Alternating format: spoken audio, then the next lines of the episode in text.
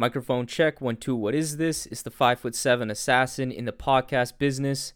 I am your host, Rohan Patra, the rap music plug at your service. The Rap Music Plug podcast presented by QLC TV is the remedy to the I don't have anything good to listen to problem.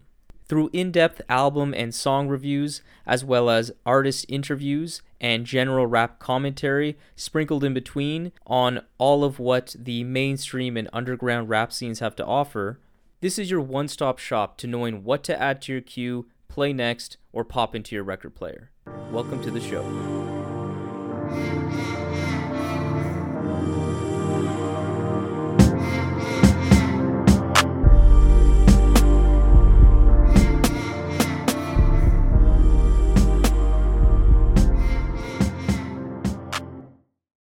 What is up, family? Today I am up? joined by producer rapper extraordinaire Adé Hakim, who, Yes, if not directly responsible, is at least somewhat responsible for the current movement of that off kilter, glitchy, lo-fi no, I'm not responsible for that one. And- not the off kilter glitchy. No, I'm not responsible for that. Okay, okay. I don't well, know who's we'll responsible for the off kilter glitchy, but I, we'll, we'll, we'll get into that. We'll get into that a little later. that's but funny, man. you through his work you know as a member of new york's slums collective his own solo work and some famous production credits on albums such as earl's some rap songs Hmm. ade has been making a pretty damn significant impact on hip-hop over the Mhm. better part of this last half decade so welcome to the show Thank you. Uh, thank you for the intro, man.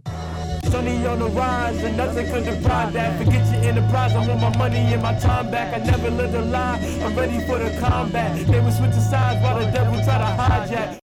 Yeah, I'm, I'm, I'm just joking because all those those writer blogs say off kilter, glitchy. Yeah, man it's And tough just- to it, i'll you say it's tough to describe your sound like Yeah, everybody I, I try to to use the best possible words This hip hop, new age hip hop. That's how I. That's what I call new it in my music. hip-hop in my music i you know i talk about new age hip hop because that's all it is we're on the newer generation of hip hop or you know i'm let me talk about myself i'm i'm i represent the new age of hip hop you know i'm not a rapper i'm a hip hop artist and you know that that includes you know visual work you know Mhm. director editing you know i like that you you you said i was a producer first that's really interesting because um i don't know man i just feel like when it comes to journalism and and and interviews and things like this a lot of people really fail to represent the artist how artists want to be represented so it's interesting though yeah i like but um yeah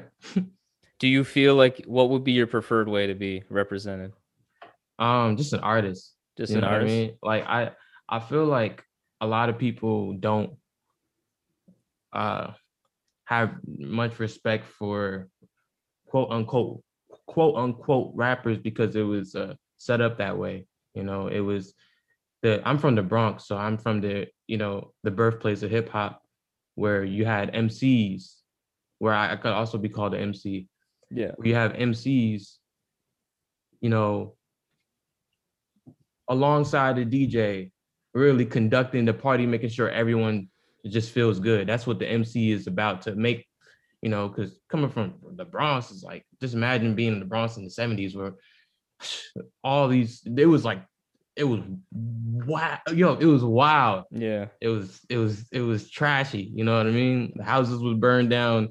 It was it was rough. So you know those people needed some upliftment you know? They needed Mhm. to feel they, they had to make hip hop. So um that's what an mc was making sure you know they felt good that that in that present moment and rappers don't do that rappers boast rappers you know flex they nuts whatever it is and um uh that's just the difference between MCs and and rappers. So um I just uh I know that you know it, you know a lot of people when they when they go on stage they play their their their song.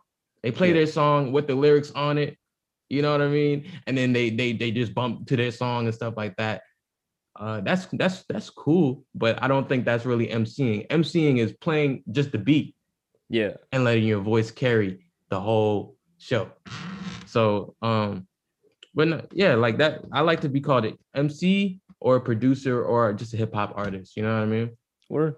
Word, Yeah. I feel that. I see that distinction. I can totally appreciate because I've seen I've seen a lot of shows. I don't know how many, at least like 50, 100, whatever. Hmm. And it's it's it almost feels like as a fan, there's certain genres of music where I don't or subgenres in rap where I don't really care as much. Like seeing something more like like I think I saw Future at a festival, like he was doing that kind of thing. But it was just like practically just going to a club. It was fucking I had a great time. I was just bopping, dancing. But it, it's a different it's a different vibe when you hear the artist say every single word you show display their breath control or their Yeah, lack of breath control it doesn't even matter like Just uh, energy. Yeah. it's just energy yeah You're Like, right, I, s- I no. saw tyler once and he was he, he I mean he has he actually says it he has like a pretty like difficult i think he's like asthmatic or he just says breath control issues Okay. but man it was the passion that came out and then i even saw him twice in, in igor and he actually improved he, he's an MC, huh? yeah He's an MC. Oh yeah, yeah. He he put on a fucking show for Igor. Like that was like a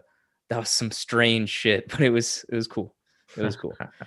Um cool. So I wanted to start first with kind of diving into your beginnings as an artist. So Oh, yeah. what gravitated you towards making music when you were younger? Absolutely. Um. Yeah. Uh. Well. To be honest, I've always been around music. Um. I have like you know I, I would wake up to music. My mom would play, you know, R and B in the morning when I was waking up for school. You know, every time I was with my dad in the car, he would play some new, you know, OutKast album or whatever it was that he had burnt. So I was just around music for so long. I never knew I was gonna be a, a, a musician, and I always thought like I was gonna be an artist in terms of like drawings because I used to lo- love drawing. That was my thing when I was coming up as like a young young kid, like five to Mm-hmm. to uh, maybe twelve.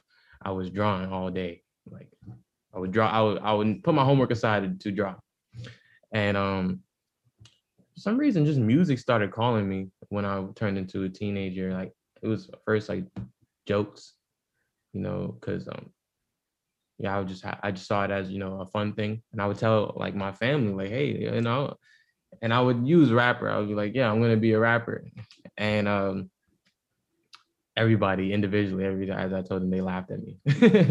they all laughed at me because because when you think of a rapper, you think of you know a certain image. Yeah.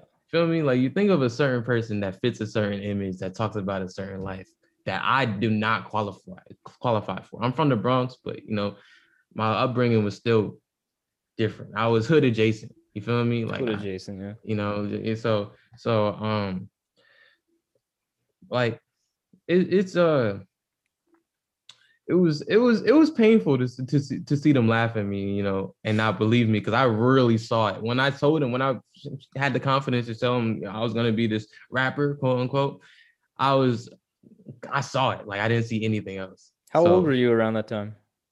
Uh like 14 15 14. Okay. yeah. And you know, I already had like a little meme page on Facebook. This when Facebook was popping. Mm-hmm. I had a meme page and I had like a little bit of like a fan base from through memes. I was like the I had like original content always. I didn't like repost memes. Like so people like gave me respect for for my original content, my OC. Mhm. That's what it was called, OC. And um, yeah, everyone was like, oh, everyone in the family was like, okay, Adé, you you can you have a platform, you should use this to, you know, start a business or something. Like everyone was trying to tell me what to do. And I was like 14, not trying to really make money. I was like, nah. And I just got rid of the meme page. I think one of them got hacked. I was on a couple, one of them got hacked, and then I just kind of lost the passion because it was a little bit an immature version of me. So um when I started music, I, you know, somehow, you know, created a, a, a musical following like I did, like I had a, like with the the meme page, but it was totally separate. Like I I still got it from scratch. I didn't like promote myself on any meme page. Like I had to start from the ground up. So uh, I had this type of like ability where you know like I would attract following whatever whatever I would do in the internet and I wanted to like put my faith in I I would attract the following started off making beats you know for my raps really cuz I uh I didn't put myself out as a rapper or or MC or whatever lyricist, whatever you want to say. Um, because I wasn't, you know, I didn't really have much to talk about. Hmm. You know, I was still young. You know, it's like still, you know, doing fantasy bars, fantasy rap, and stuff like that. Um, and I also didn't have many beats. So when I started making beats for myself, um, I just kind of ditched rapping. You know, which is funny that you you said producer rapper. Mhm. Um, and uh, but it, it it it makes a lot of sense because I was known for that first Yeah, definitely. and um, you know, I was known as Six Press, and I had, you know, this. I was a part of this community that was like really supportive on SoundCloud. Like it's uh, original SoundCloud OG days. Like the SoundCloud, you know, like the the whole layout looked different. It was very like basic, no advertising, no advertisements, and it's just people who were passionate and people who had talent. And um, I met a lot of cool people and then um you know i even met you know the fellow mc mike through soundcloud and he also lived by me in the bronx at the time. And um you know after you know i got affiliated with his crew slums i started to you know feel more confident in rapping. And i'm did a I put out a debut in like late 2015 and from then on everything took off you know from 2015 to 2016 2017 2018 every every year has like a stamp of like milestones or something that could like that was like groundbreaking and Mhm. and that would help me push forward to the next goal and I mean, I guess before that too, but it was like really manifesting in the physical sense. You know, before I was just online making beats, online making memes, you Mhm. know, homeschooled for all of high school. So I was home all the time. But in 2015, you know, me and Slums, you know, me, Mike, and Daryl, we was really active about uh finding sh- venues to perform at, finding connections and networking and all that stuff. And you know it's easy when you live in new york too and you and you grew up in new york and you know all Mhm. these people from from little kids and i was in manhattan i was in brooklyn you know we we was very diverse so um the connections just came through fast you know people believed in our our our our craft we was real young doing it it's like 17 16 and above and um yeah people people people supported us Uh, Yeah, so you were really young when this happened. So did you did you ever have an issue, especially at that beginning part when you really started to get some traction in the in your career? Did you ever have like problems with ego? Did you ever get kind of like gas yourself up too much and had to ca- catch yourself later, or were you kind of taking it absolutely in stride at the from the get go? Absolutely. I mean, I feel like that happened around, you know, my ego wasn't about like, oh, I am the shit. Who are you? I am I. That was never my ego. You know, the ego ego presents itself in many different ways. hmm My ego came out when it was like people were overlooking what I was doing. And it still happens to this day. People overlook me, you know, like it's whatever because I killed that ego. You know, sometimes it wants to come out, but I killed it for the most part. But my ego was about, you know, like I did this, this, you know, that's you know, that's all ego talk. I did this, I did this, I did this, I did this, I did this. And look, no one's, no one's, you know, like it's that's all ego talk. So that's how my ego was coming through because I felt unappreciated after a while and I felt used and abused and exploited Yeah. and and you know the way i handled it it was i was so surprised on how things were taken about and or, or, or- or just you know revealing itself and um my ego came out in a way but um it was never like a, a ego where it's like i'm better than these people i just i've never been i've never carried myself like that and when i was in that like middle school i was hanging out with the popular kids and the dorky people you know like i never really like judged anybody for who they were, you know, because I I wasn't I wasn't trying to catch up with the image. I was just trying to, you know, have fun. You know, that's it. Yeah.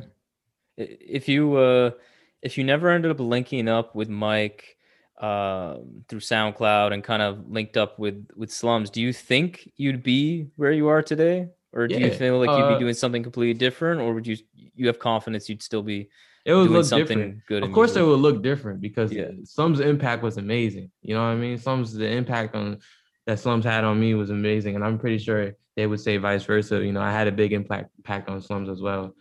I think that like I was just man, how my whole mindset was like, man, like like when I told my my, my parents and I told my brothers and my sister, like I'm gonna become this person. Like from that day, like I uh and it's funny, man, because you're from Canada. Yeah. I say this a lot in my music. I talk about it every now and then. So people who I guess like know this about me already know. But Niagara Falls is where I saw the vision. Wow. It was so spiritual, looking into the the the the, the, the endless water hmm where I, you know, I I just had an epiphany and a revelation where it's like, you know, I don't know, I just maybe I was I was smoking a little weed too, so it was um it, it was a combination of two, but uh I just thought about dreams. I thought about dreams and I've thought about the moment where, you know, like you have a dream and then you're about to die and um when you die you wake up you wake up before you actually die a lot of at least for me Yeah, yeah. I- that, I've know, had that. you know like i wake up before like i'm like i'm not trying to see myself die boom and but like right when i die i wake up and uh and i i just had this like thought that like kind of like changed my life and i know it may not sound so deep but it was like uh, maybe it was just like it was it was deeper than that but this but that's just how the thought that, that was just the thought that like sparked everything.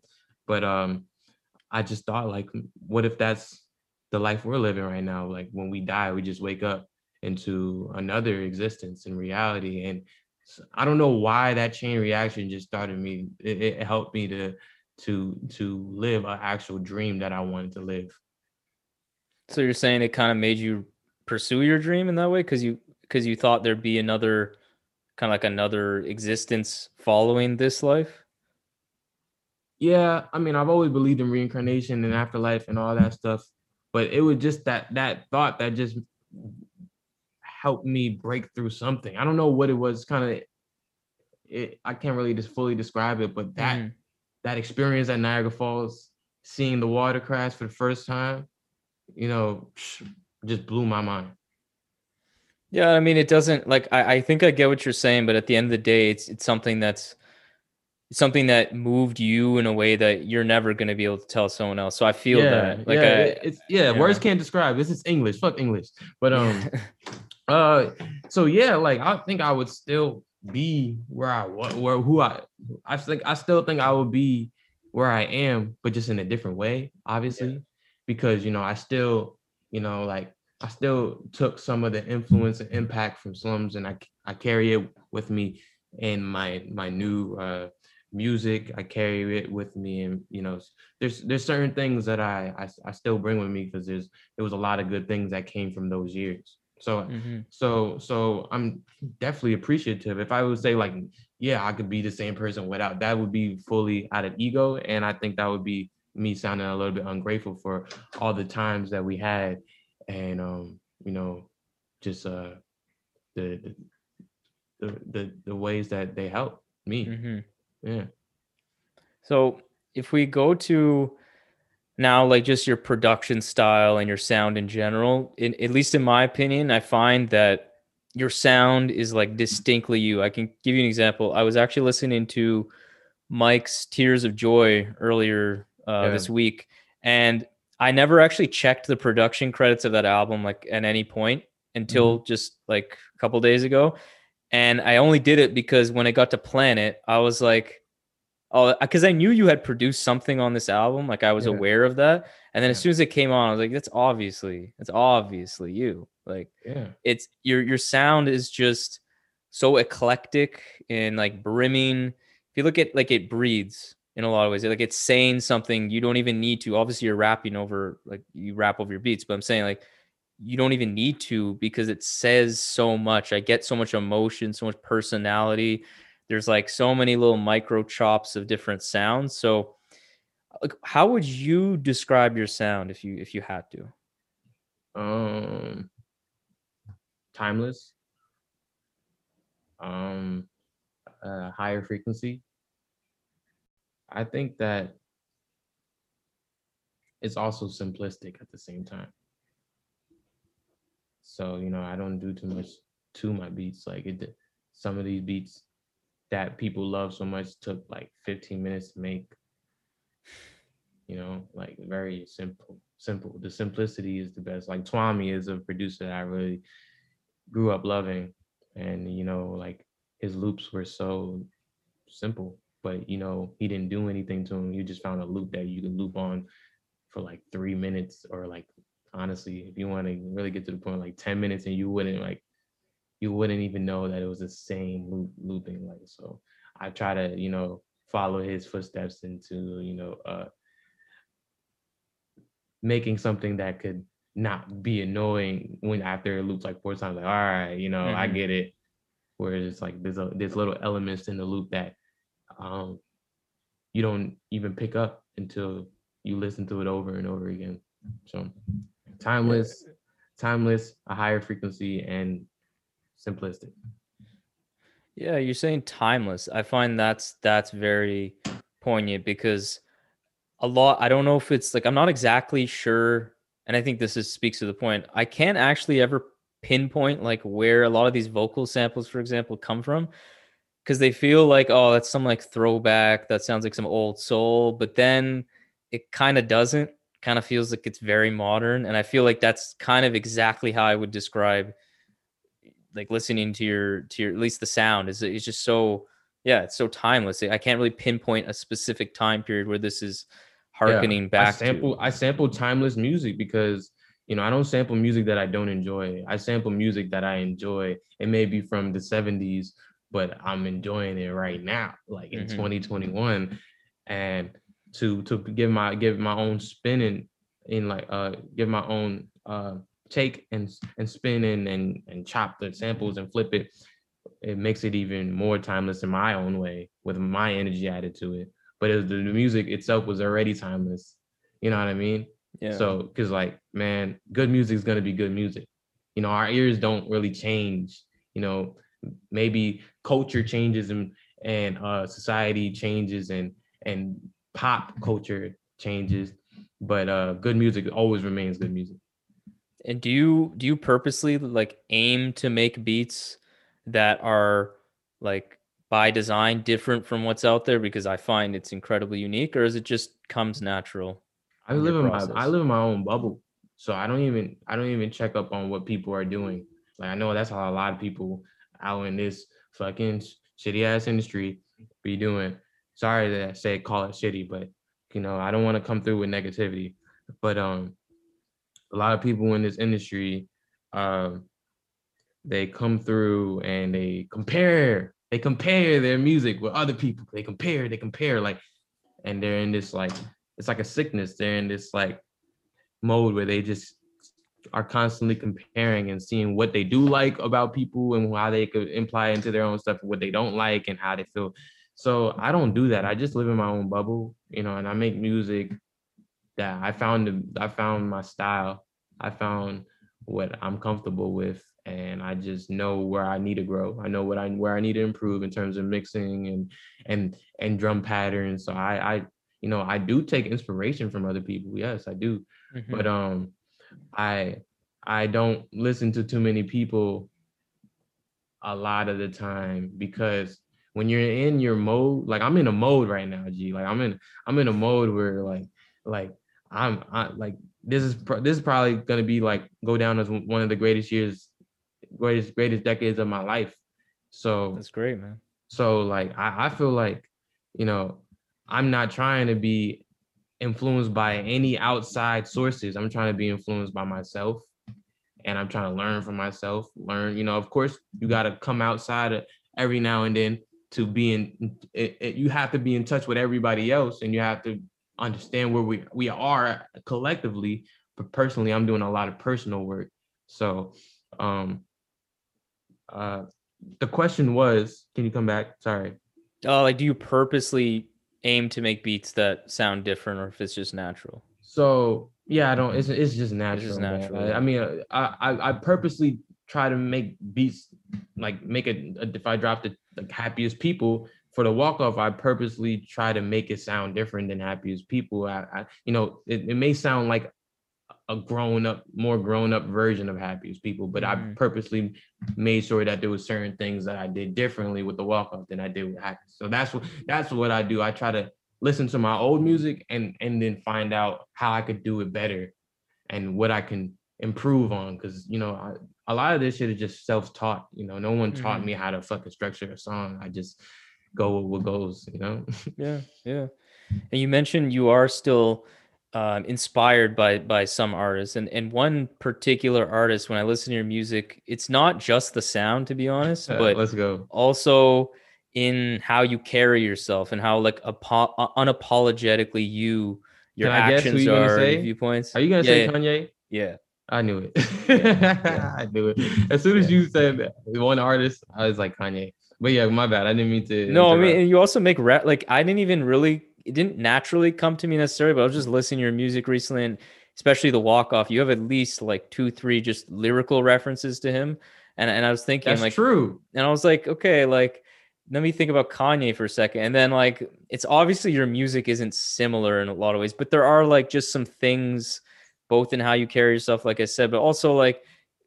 Yeah, I don't know. I feel like it's new age, is the way you put it. It makes sense. I- it's not like I've you're making Kanye beats. That's some bullshit No. to say, but yeah. No, I've uh, I've I've I've been listening. Kanye was the first rapper I've listened to.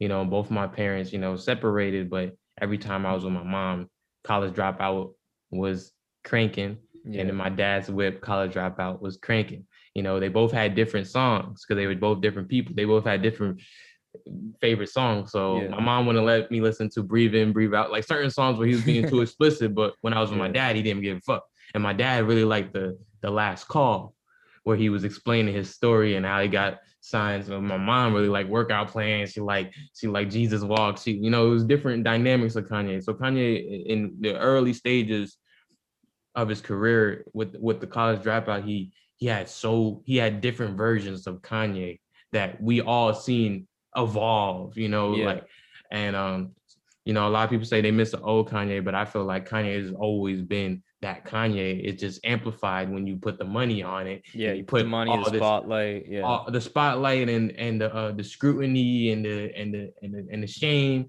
But I've always not for everything, you know. You can't like people could easily bring up like, oh, but what if we what about when he said this and that and that? You know, like, I'm not always gonna be agreeing with another person because I don't put anybody before my own morals. hmm But um, when Kanye, you know, was yelling at Sway, telling him he had, he didn't have the answers, I understood Kanye. Like uh, when when when uh when when Kanye went on VMAs and, and told Taylor Swift that Beyonce had the, the the greatest videos of all time, I understood Kanye. Like Mhm. uh, I know it wasn't the best thing, but like I think it's a sacrifice that uh that uh he needed to do. I know it didn't make Beyonce feel comfortable and and whatever, and people who knew Kanye didn't make them feel comfortable, but uh we we gotta I think we needed that to happen in a fucking stage award like uh MTV uh music video, whatever it was called, music choice awards or whatever Yeah. and um and uh cuz cuz uh cuz man a lot of people can't tell you what what what that Taylor Swift song is called oh And, shit! I just thought that. I don't know. I don't know what. I know the year. I know what she was wearing. I don't remember. I, I mean personally I I watched MTV a lot so I I knew I knew the song you belong with me but uh oh yeah. it wasn't yeah, that yeah. it wasn't that great of a song sorry Taylor it wasn't that great of a song for me I mean I listened to it but just imagine everyone celebrating uh oh the single ladies oh the single ladies oh the single ladies. that that sounds a little bit more timeless to me um and just just seeing Beyonce walk up on stage dancing you know to take that award I, I just feel like that would be a little bit more accurate than it was and, and uh, maybe Kanye was just drunk went on stage it's just it, it's kind of hilarious to be honest Yo, it's so hilarious. it man. breaks through the narrative of what they do. Like if you think about the Oscars, you know, there's like they they were like so anti-black for so long. Like this this Hollywood Hollywood was so anti-black, but they got all their inspiration from black culture and black people. So Kanye being Kanye and not being like a, a, a celebrity puppet just clapping for something he knows is not right. Mm-hmm. In his heart, he went on stage feeling like he could do that because he's Kanye and you know take the backlash, but still know that he's right and how he yeah. felt. And shit, that's that's fucking brave. No, it is brave. That is brave. I feel like Kanye is like, I feel like he's like a a perfect representation of like the lack of nuance in our world because yeah, yeah I I feel the yeah. same. Yeah, I don't agree with a good amount of his stuff, especially the more recent stuff, maybe comments. Even though the recent shit. the recent stuff, I agreed with him even more, man. Like the slavery is a choice. Woo! That was, you know, I was you know, because I was really using that was like 2018. I remember. Yeah, that was that, 2010. Like, yeah. I, yeah, the TMZ, and he went on TMZ. I think there was such a like mature, mature thing for him to to and, and really strong thing for him to go on TMZ and you know be vulnerable, like he like you know like like he was in that in that moment because TMZ harassed Kanye so much throughout his whole you know yeah. life uh, his celebrity life. So he went on TMZ saying that slavery is a choice, knowing that they would only take that audio bite and give it out to people, and people just feel like take him out of context. But what he's really talking about is mental slavery, and um, and he was he I think in the next line he was saying like we're literally mental slaves, but no one heard that part. No one resonated. No one no one wanted to resonate. It was the choice that people did not want to resonate with it.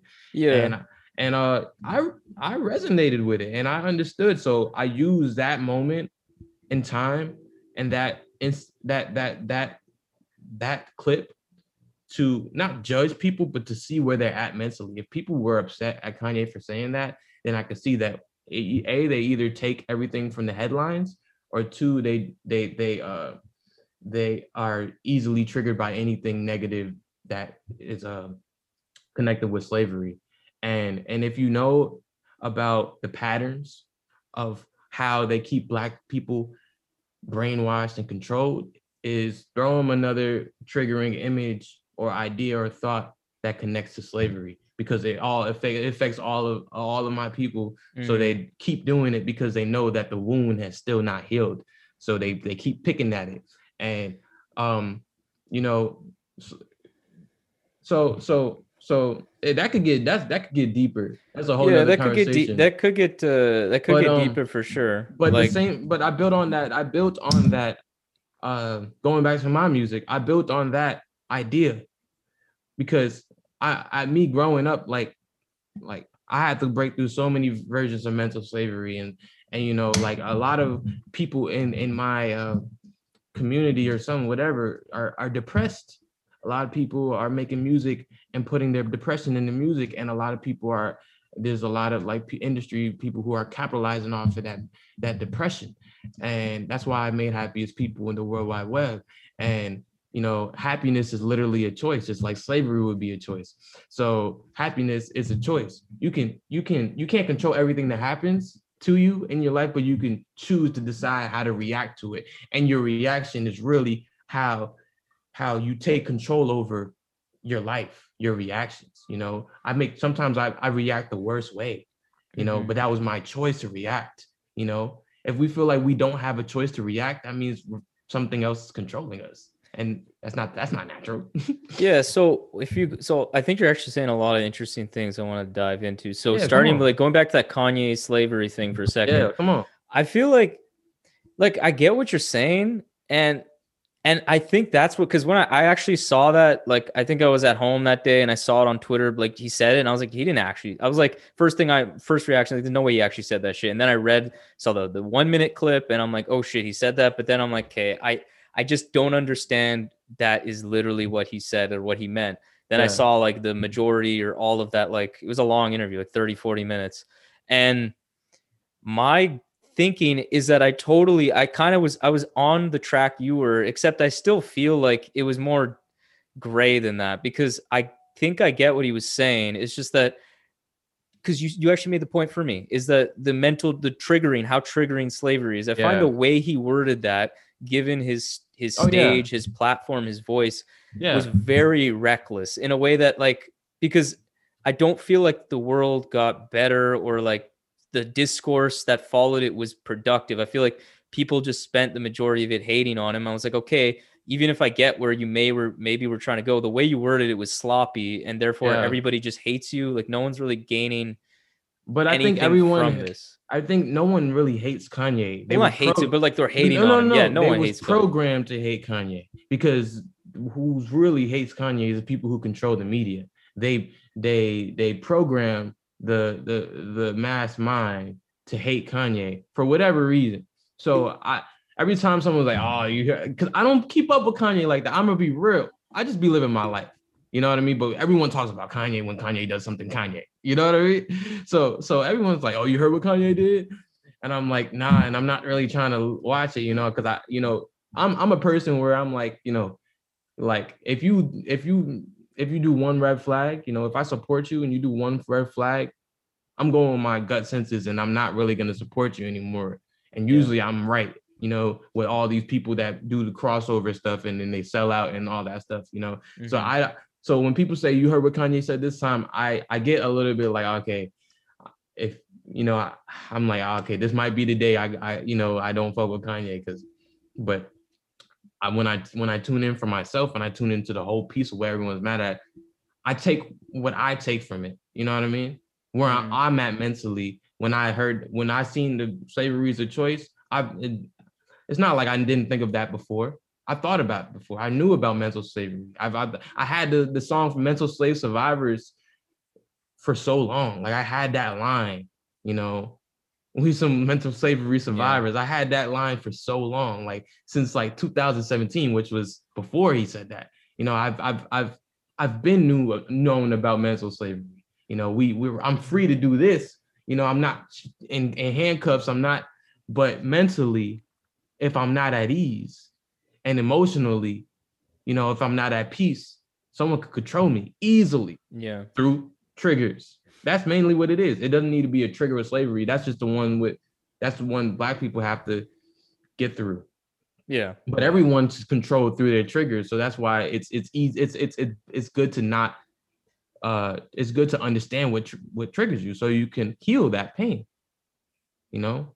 Yeah. And yeah, I'm not saying that Kanye helped anybody heal the, those triggers by saying that stuff, but I did understand what he meant with that.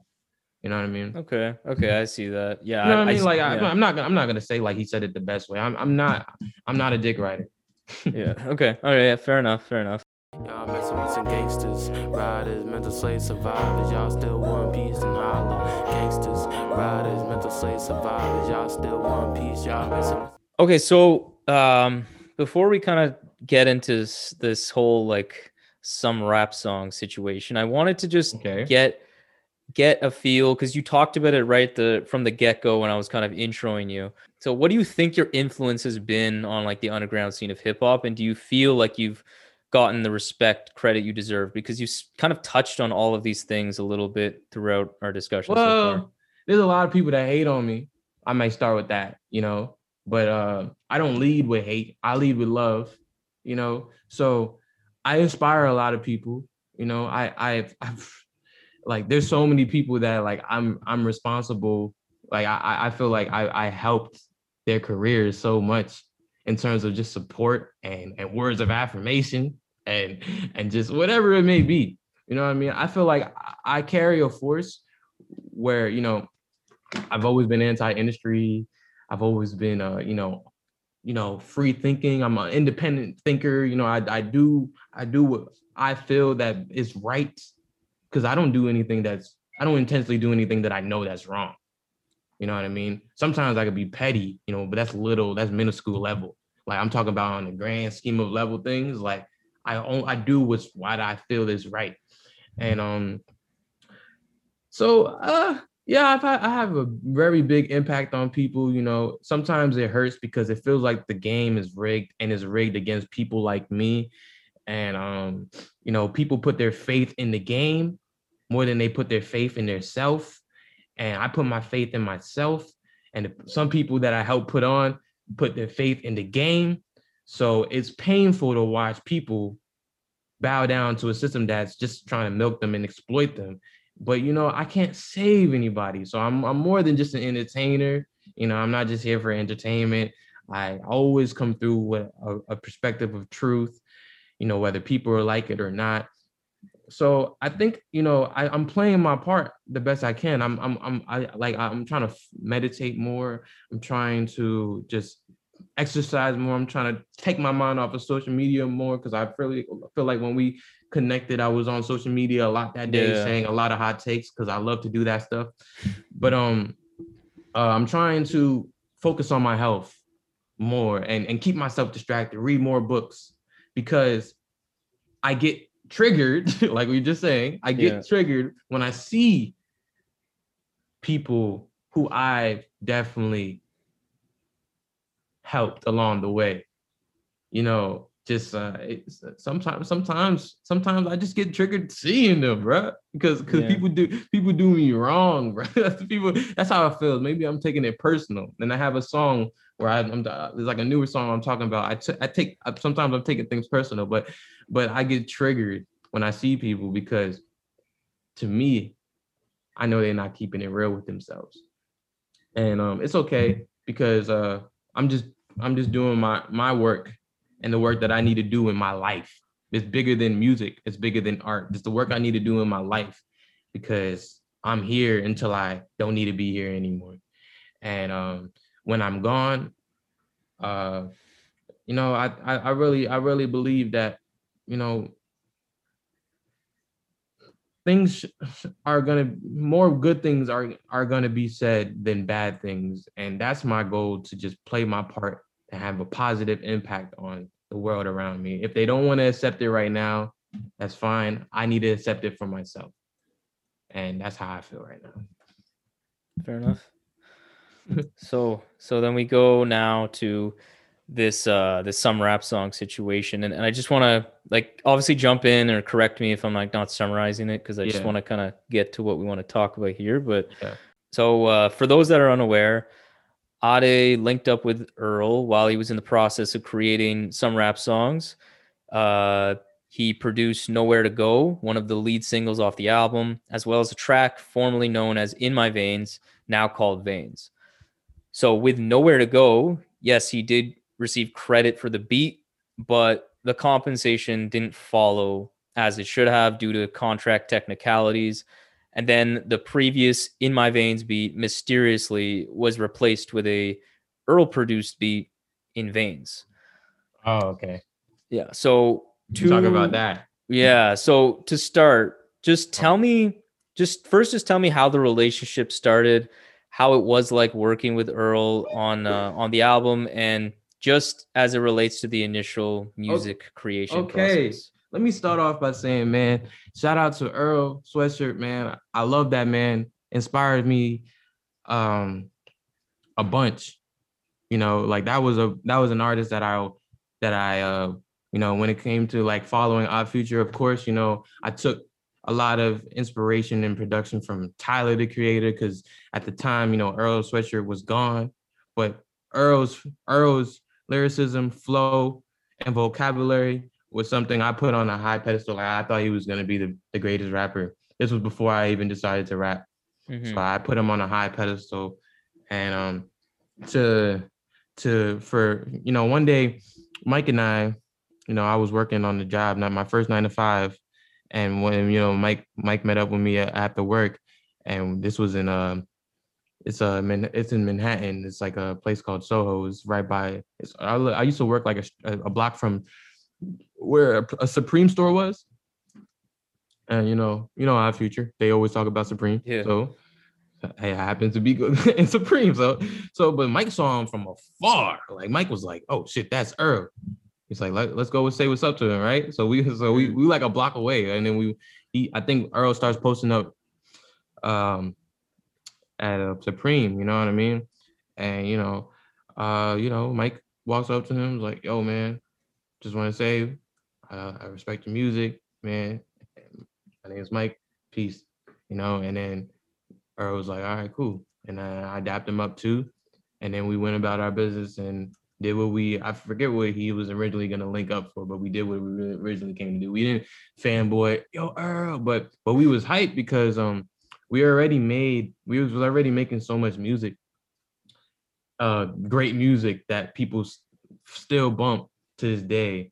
Because 2016 was a great year for sLUms. That was sLUms peak right there, and uh uh just to see you know to work on to work on your dreams and see people who inspired you just to see them in like the physical form is a sign whether you end up working with them or not is a sign from the universe from the higher powers that you are aligning yourself with you know that type of caliber you know you're aligning yourself with that type of caliber so because like when i was working at that job i saw also i saw andre 3000 just standing on the block Uh, Like- that's like seeing like- a unicorn. yeah, yeah, yeah. No, actually in New York, it is like seeing a unicorn, but New York, he was he was just always chilling. And he was just standing on the block, just like mad tall. From what I remember, he was tall, looking up in the sky with some shades. And I was like, oh shoot, are you André 3000? He's like, yes, I am. You know what I mean? Like, and I was like, oh shit, yo. And I told him like my dad used to play his music in the car, and then I shared that memory. And he said, Oh, thank you, man. That means a lot. What, what's your name? And I said, My name's Adé. And he said, Thank you, Adé. I appreciate you, man. And when when he said that, you know, I was still young. I was so I was shook when he said thank you all day. I was like, uh, okay, man, I'm, I'm not trying to bother you. Peace. you know, people do that to me now. Like, I'm not trying to bother you. I'm like, well, we just we just chilling, man. But Yeah. but he was really just chilling. Like, I didn't even bother him. But I I got ner- really what I was trying to say was I'm this is too real for me right now. I'm nervous. I'm gonna walk away and, and contain myself. I don't want to see, you know. Um, but yeah, you know, we saw we saw Earl, and I was that, that's that's what I gotta say. Like, shout out to Earl, man, because uh, before whatever business relationship it was, I used to just be a fan of his, and um, I've I've expressed that to him, and you know, he he expressed that he's a he's a he was a, a newly fan of our music too, and you know, we shared admiration for each other. You know, didn't look up to him because I was my own man, but we shared we both shared admiration for each other. yeah. Um, uh, and and wh- what was the what was the initial question? Like how did just like generally like how how was it working with him? How was the relationship at that point? Uh, Um, how you was know, he in the I studio? I don't know. Man, I now now I got a name drop, bro. Cause cause cause cause man, I wish we could work with him. I wish we was able to work with him in more peace and and quiet. You know, once people started finding, once people realized that we was working with him, uh, more people were kind of like trying to like position their way into being around us and stuff like that. Word. and it wasn't as authentic anymore. You know, we had to like close doors and stuff like that. Like, like you know, like Mhm. instead of working in silence. But I took a picture of Mike Medhane and and Earl Sweatshirt on this on the Medhane stoop. I know Medhane might have just been excited, but he posted it on his Instagram. he posted it on his Instagram. Like I was like, oh, let's keep this in my mind. Like, let's keep this chill, man Mhm. and everybody was like, "Oh my god, oh my god, oh my god, oh my god," you know, and um, yeah, because only before then, prior then, only the people who like were really like tapped in knew, and they weren't really gossiping about it. But um, you know, uh, so so um, you know, I forgive Medhane though. It's okay. It, things happen. Things happen.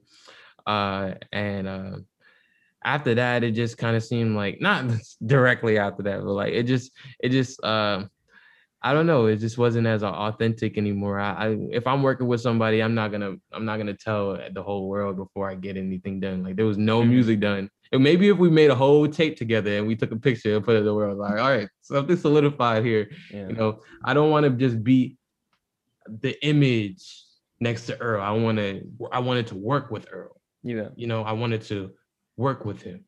That meant more to me than people seeing me around him hmm but um we did work and uh i'm grateful for that.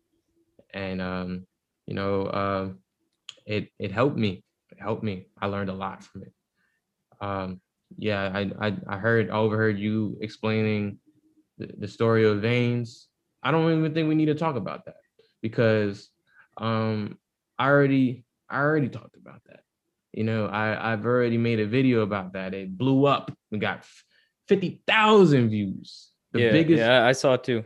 Yeah. yeah the biggest the biggest viewed video on my YouTube channel and um helped me get monetized. You know, got a lot of people upset, industry people, you know. Um, so uh I felt like even though it helped a lot of people understand a little bit more about what goes on with Sony and the labels and you know, Yeah. sometimes your favorite rapper at the time, whatever. Um, it hurt some people too. I can't ignore that. It hurt some people. You know, some people were like, why is Adé doing this? Like, what is the cause? Like, is he trying to slander me? Is he trying to slander my friend? Is he Mhm. trying, you know, like why what what is he trying to hurt somebody? Like what is is this for his closure? But at the end of the day, it was for my closure. I I think that a lot of people were believing something about whatever this music thing was this, these interactions were that was not true. Like a lot of people are silent. Like i say they, they're silent. They don't speak their truth and they just play the game. They, they put their faith in the game. I heard people say out their mouth well that's just a game. Like nah gee this is my life. I'm not gonna i'm not gonna put the game before my life man. And the game is fucks up your mind. It's, that's why you see all these famous people uh taking pills and Yeah. and, and going crazy terrible. because they can't they, they feel like there's no space for them to be themselves and they have to always be this persona and some people dream for that you know but that was never my dream like i was never my dream my dream was always beyond that you know maybe you know I, I thought like maybe we'll get some attention one day and that would be beautiful to see but but i always knew that you know in terms of spiritual development and growth i would be beyond that. So right now what everyone's seeing in my career is me surpassing that being validated by the industry you know? I don't care to be a household name. I don't care. I'm just trying to focus on my health and be the best me i could be. Because if you throw thousands and billions of dollars in my face while i'm me at this current level i don't know how well i'll do because i'm not fully healed from my childhood traumas. I'm not fully healed from from whatever happened you know i'm I- i'm not fully developed. I'm not ready for all of that yet. You know what i mean? So Yeah. so so it's more about my life is more about spiritual development and and standing for the truth. Um with with earl you know i think he loved us man. He loved he loved you know me and mike. He loved us. He we inspired him a lot. We inspired mike and i inspired uh navy blue a lot we we inspired those two people a lot. It was uh to me undeniable and undeniable. And and they would even tell you you know i mean maybe not now because of the political thing side of everything but in the moment they would they would be like yo like you and mike are the reason why you know some rap songs is a thing like and you know but but if you think about it me you know a lot of people me and mike a lot of people supported mike and i. So you know that's a community that's a community effort you know that's a communal effort because it's not like me and mike were just meet who me and mike are to this day.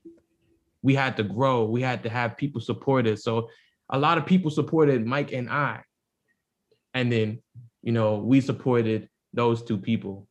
So it was a it's it's a it's from what you just see it's like for every it's just the surface level like an iceberg the Mhm. tip of the iceberg. This is a big ass iceberg under the water of everything people see but they see the surface. And i don't i want to i want to shed light on the big iceberg. That's my hope because the foundation i don't want the foundation to feel like they are unappreciated Yeah, and I, and I so like I feel I feel like overall like I saw that YouTube video that you explained this in, in a huge depth. I recommend people check it out if they're more interested. i took it down oh, you took it down. yeah because uh like i said Oh, it hurt, why did I see people. that? Or maybe someone re-uploaded because I, I did see it. Ah, these motherfuckers yeah anyways uh like long story short my point was is that the I, I was pretty amazed by the the level of grace and maturity you were like the way you were handling it at all because i was watching it and my blood was boiling at parts i was just like fucking i was like damn man this is some raw shit this is terrible like what do you what do you think and you've kind of Your talked blood. about like what do you what do you think are other independent artists can learn from this situation the, the Uh, truth just understand that that's learn how from my mistakes you Yeah. know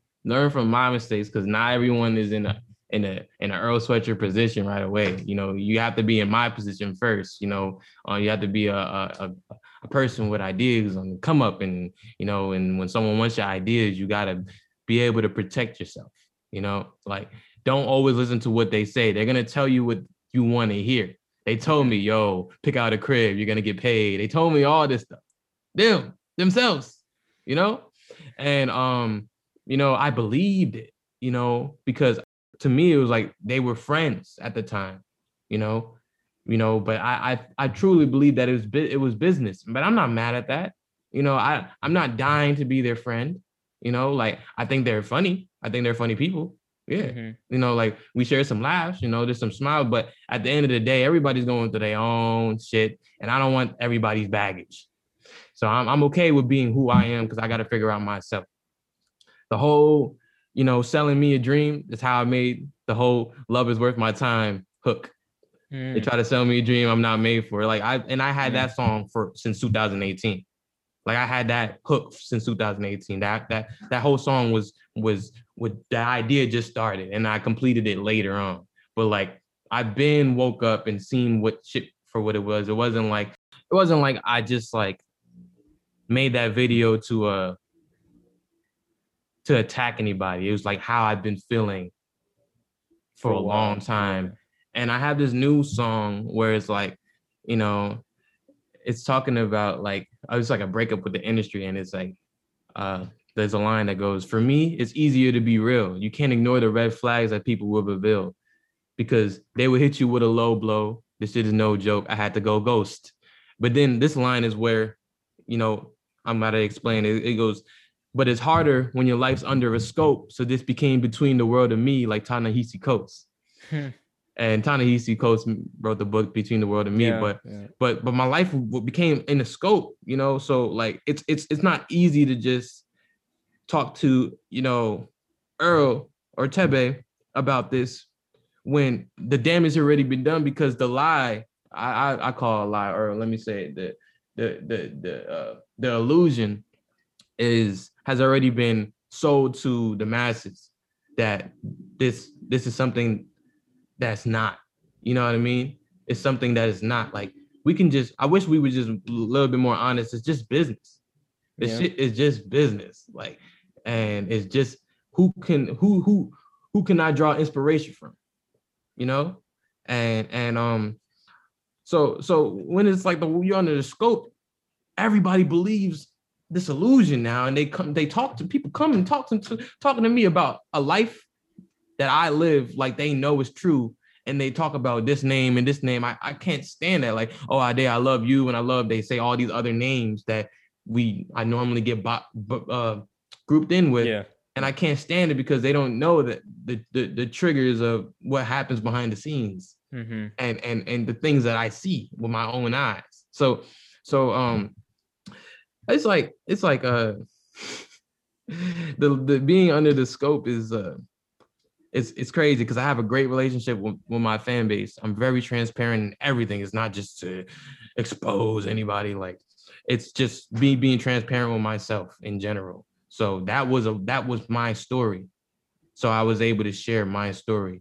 And it did involve other people, you know, and I didn't ask for their consent to post it, mm-hmm. which I should have maybe. Like for another, for example, Daryl, you know, we yeah. he also he also was on God the other end of that stick. You know, he was like, yeah. he also got that like, uh, but he would go about it differently, obviously. But I feel like he wasn't upset too much when I later apologized to him. But um, uh, and then with with with Thebe and I, uh, with Thebe and I, I just uh, like I, I like I said, shout out to Earl, man. Like, there's no love lost. You know, I, I'm I'm uh I do have grace. You know what I mean? Because I don't put money over my life. You know, I don't put money over my happiness. You know, I'm not gonna die because I didn't get paid from Sony. Like yeah. I, I I still can see the blessing and working with him. I was able to, to reach the confidence to sell my own beats. I didn't sell my beats. I kept it really exclusive. The only person I was ever getting my beats was Michael Bonema. And um um, I would produce for myself. Everything else I would just produce for myself. Um, so I started selling my beats and I started making a living and the support was so real from all these uh beat clients and and and, and and artists and MCs and rappers and um I was able to save up and get my own apartment. So, you know, when when Thebe was like pick out a crib, pick out, pick out a crib, you know, you're gonna get you're gonna get paid. Like it's not like I didn't get paid. Yeah. I just had to take initiative in getting paid. You know, I, there was no such thing as a handout for me. No such thing as a handout for me. They try to rob me and the label try to rob me and I read it in the contract. yeah, yeah, that's a good line. That's a good line. Yeah, I am. Yeah,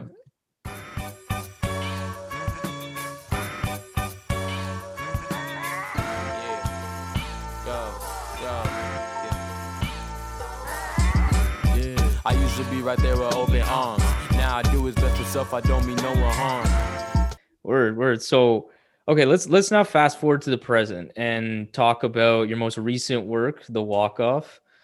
I'm, so, I'm excited. This is this is what I came. This is what I came here for. We could talk yeah, about it. Let's go. Yeah. So like, start like how how was the how did the creation of the walk off compare with your uh, previous happiest people? Record? Whoa. Damn, I feel like I definitely had this.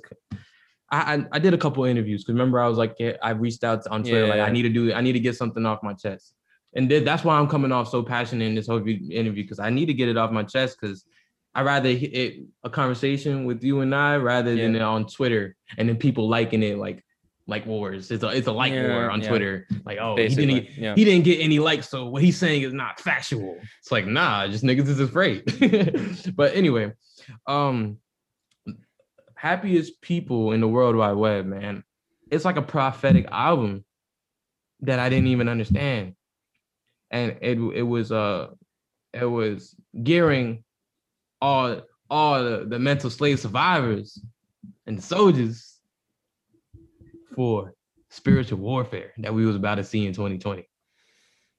You know, yeah, we we gonna get into it, man. Yeah, I don't even, bro, yeah, yeah. bro, I don't even know how this shit happened, bro. But all I know is that since I make a little bit more raw music and honest, you know, that like it just me being keeping being able to keep up with, with the times allowed it to be prophetic because I was talking about uh I was talking about you know, big pharma and you know Dr. Sebi and all the dreams that they try to sell us and and how happiness is a choice and you can't let don't let anything knock you off your square. What can they really do to ruin the moment? There's a mm-hmm. lot of stuff like uh, putting in a vote will never give me hope.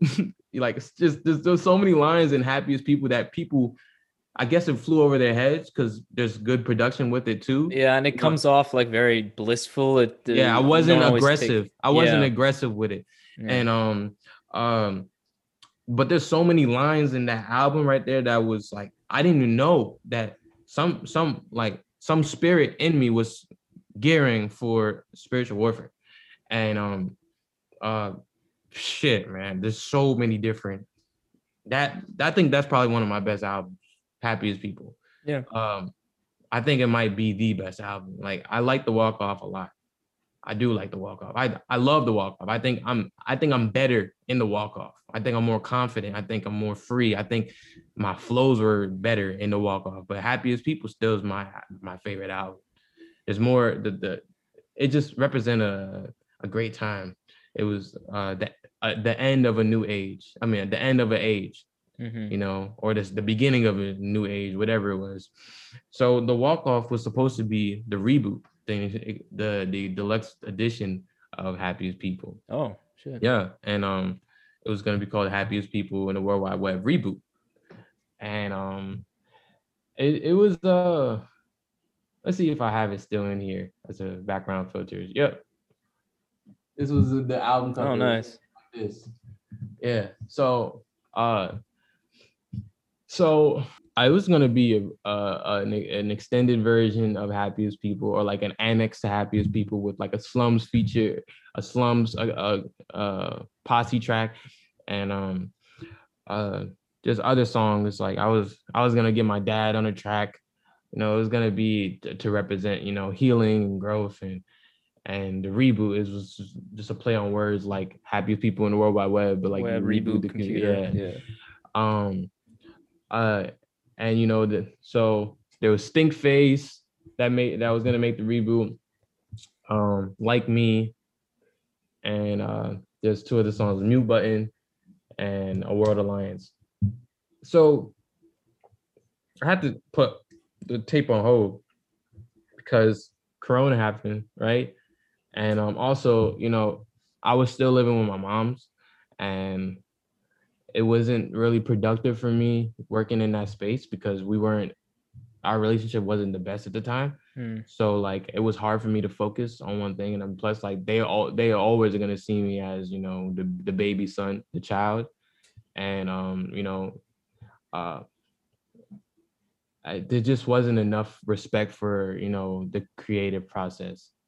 And um I started, you know, just hustling. I told myself, man, I'm not gonna really make that much music until I get my own space. So I just started hustling and hustling. Um and uh just so I could uh you know afford to get an apartment on my own. Um like really saving and stuff. Like I really never saved in my life.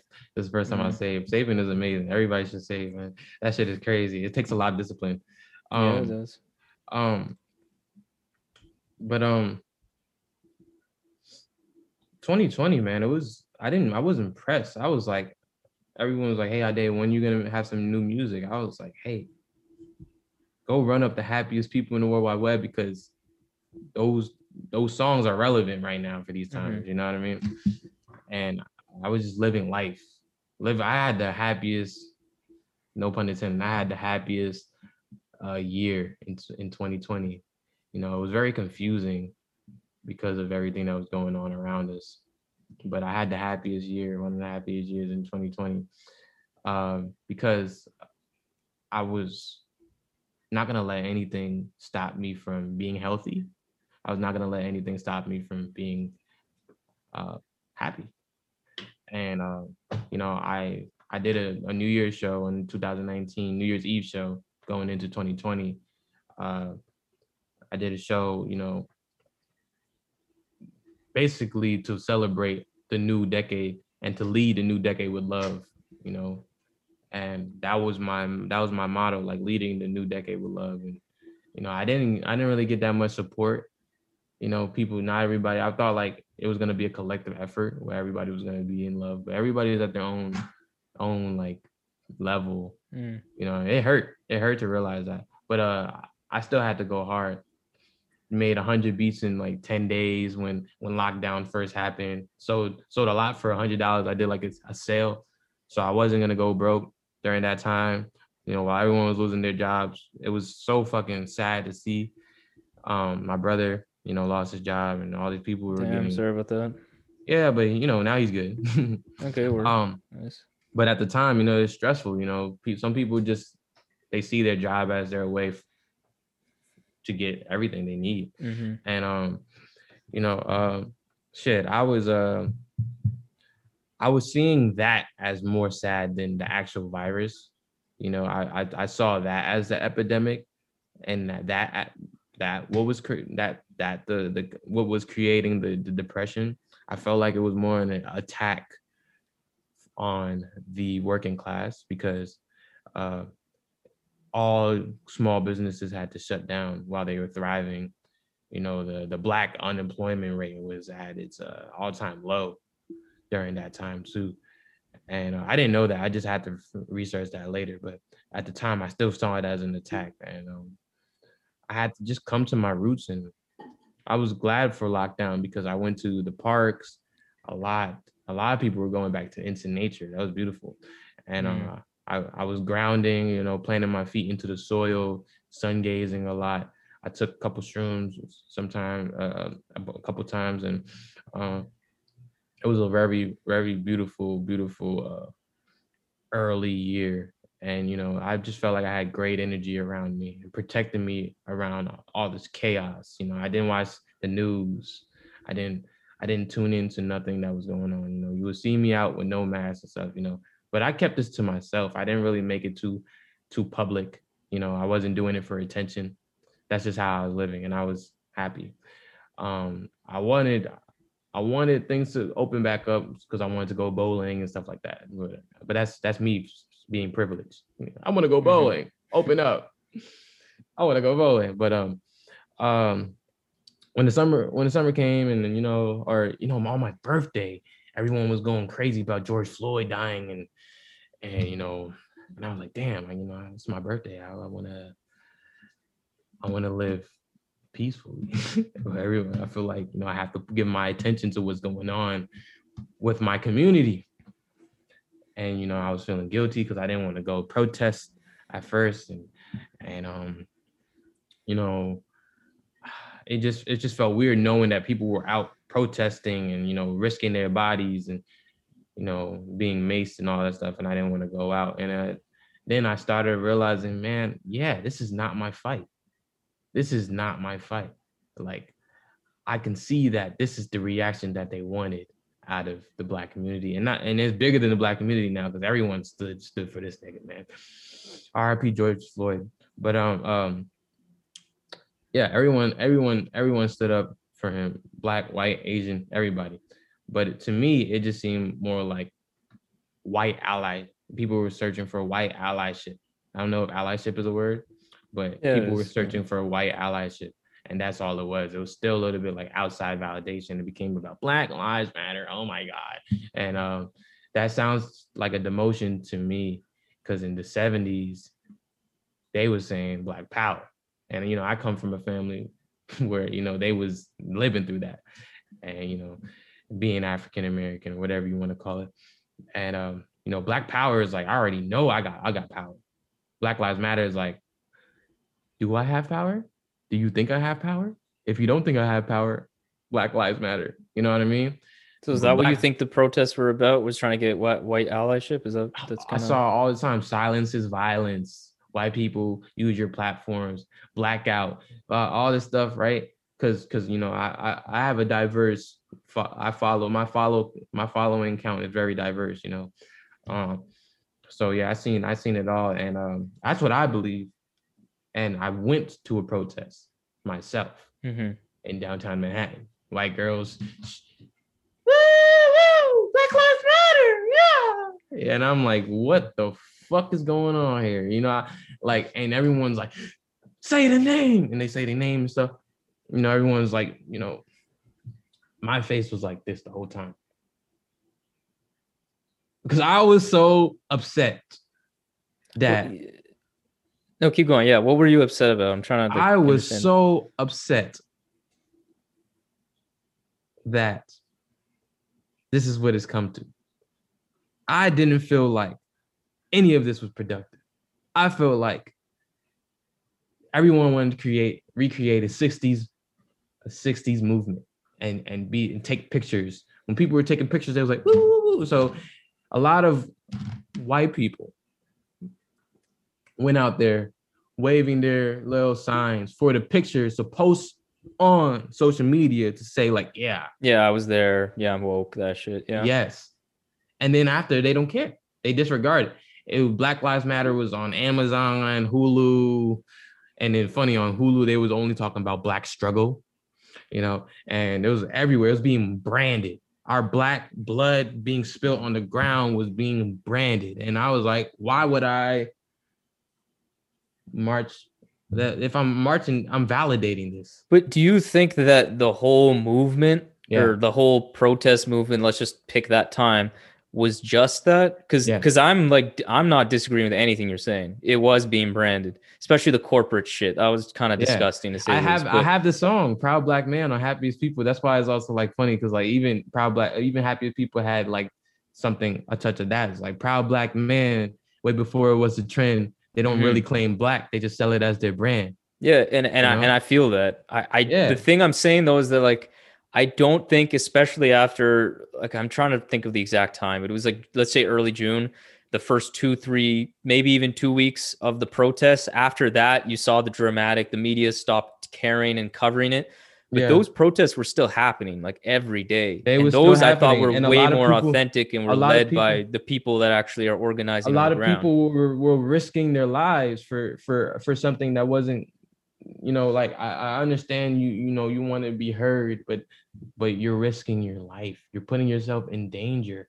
And they want you to do this. They set up bricks.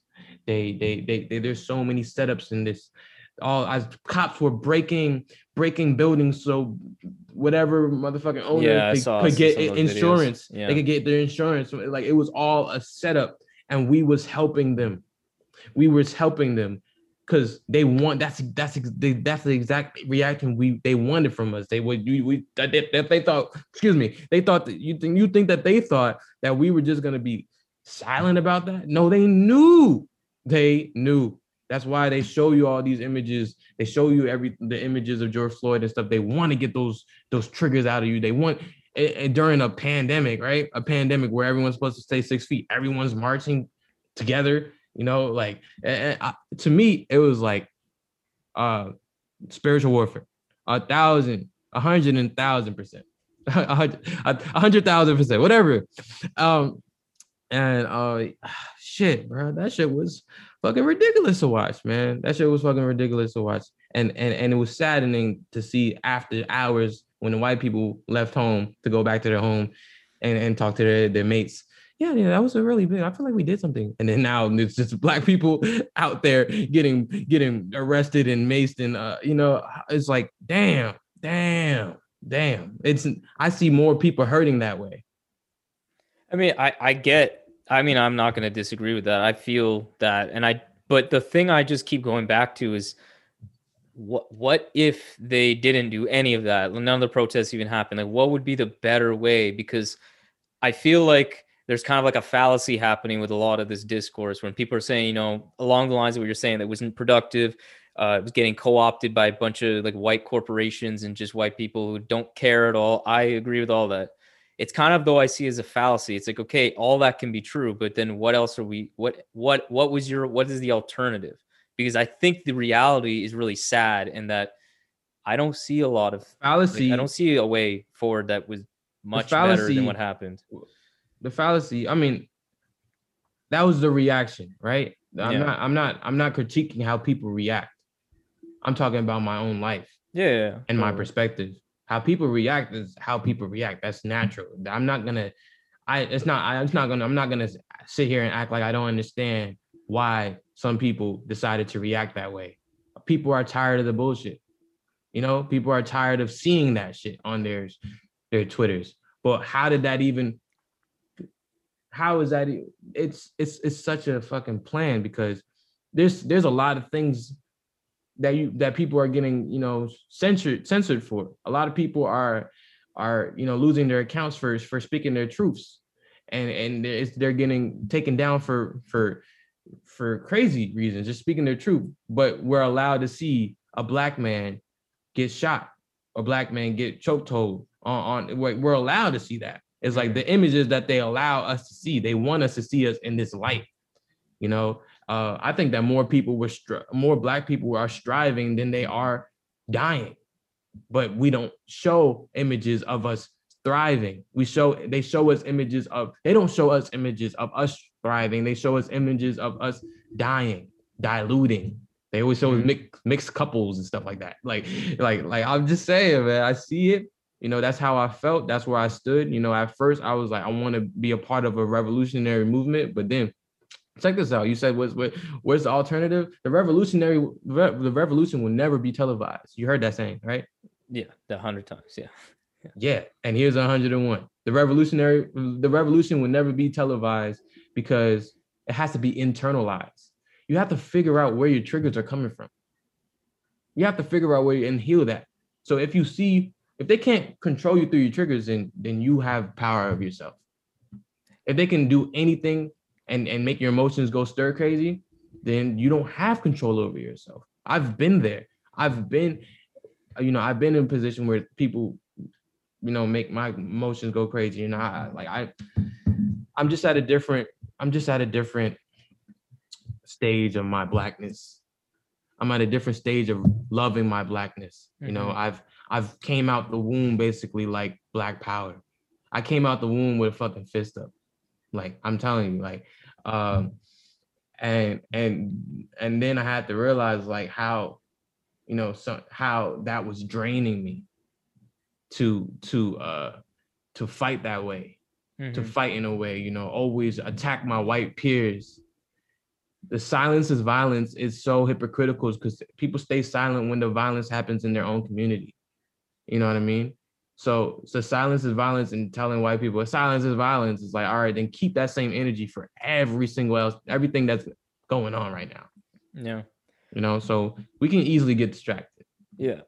So, you know, this is this is a good segue into this whole COVID topic because I feel like Yeah, what you're is. describing what you're describing here is is where I feel like we have a disagreement. I feel like a lot of people would have a disagreement. And you're That's also okay. not, by the way, I'm not trying to paint you as someone who's having oh, there's like crazy thoughts no one has ever thought before. Like a lot of people think in a similar way that you are thinking, and they have every right to. So, because what I'm seeing a pattern is is like, it's like, in a way, quite individualist. But I mean, I'll, I'll explain a little later. But where the thing that you said about Kanye, where Uh, like you kind of like Kanye. were understanding what he was saying, all that stuff yeah, it's like I find like our disagreement is really in the fact that like starting with that, that Kanye thing, going back to that quickly, is that I feel like we are, and I hope I'm saying this right, is that I feel like we are, and and what you're saying is like disregarding the reality. I feel like because how you're describing with with the protests is how you were feeling and how that wasn't your fight and how you are at a different point in your kind of your spirituality and it's very positive the way you're you're describing it. it that is positive. It means maturity and all that. But i don't feel like that's the reality for everybody. And if that is the case then what are these actions doing? What is kanye's actions doing? I think that was not a good thing. Just like i do think that the protest did something positive even if all this other crap terrible stuff watered it down and all that both things can be true and at the end of the day although it is programming i totally understand that.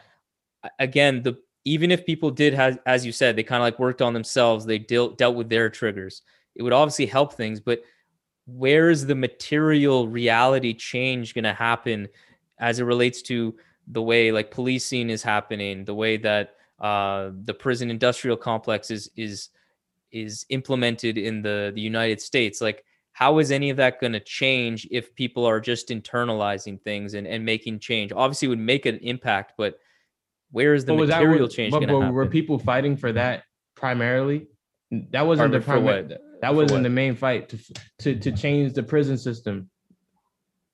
I would say that that was yes. I would say policing the prison industrial complex, abolishing the police or abolishing prisons. That was again that was part of the main movement, but it wasn't what was marketed. That I agree with. It was just George Floyd, silence is violence, catchphrases. I agree with that, but that's like you can't kind of you can't say it wasn't like doing at least had the heart in its right place. Like I said, I don't feel like it had much of a chance to be So- honest, given how the media works to really do what it was supposed to do. because I, I I don't know. I don't know what happened. So maybe you could tell me. Did anything change with the the, the, the that that industry with the the with the prisons? No, no, nothing at all, other than Nothing some minor changed, poli- right? policy changes. Like what? Do you know? I'm talking about with the actual policing. Yeah, there's more. Well, I mean, like with the more- prison, because I think like the the you know policing, yeah. But I, I mean, I think the bigger problem is like jails. Oh, nothing, nothing that I know of. No, So so so the 13th Amendment did not get abolished, right? no, it did not. No. So um, yeah, that's my point. But again, my- like you could say point. that you could make that same point with anything. It's like, oh well, Like what? your the result of something didn't happen, therefore the action was invalid. That isn't that isn't how it works. It could just be it wasn't successful because you're going against not just the government, you're going against a machine, you're going against capital. But what I'm saying is that all of these factors that we're talking about right now was used against us, and what we they wanted us to react that way and and and flaunt all these stuff and like in our face so we could get emotional about it. It's chess. It's chess, and we don't even know we're playing. yeah, a lot I- of people don't know what they're playing. Yeah, so so I, I feel like I feel like you know what you which how you feel is completely valid. I understand where you're coming from. You know, I understand the exhaustion of of the black community. I know where it comes from, and just people who who who who are just uh empaths all races who are empaths. I know where they come from. I'm an empath myself. I just I just come from a different understanding right now. I'm coming from a different understanding of a more uh a broad perspective and wide widen. Um but uh yeah, so you you said you want to segue into COVID? Yeah, yeah, because like the pattern of that kind of internal truth that you're kind of speaking about, like all like managing your emotions, managing your triggers, happiness, all of that stuff.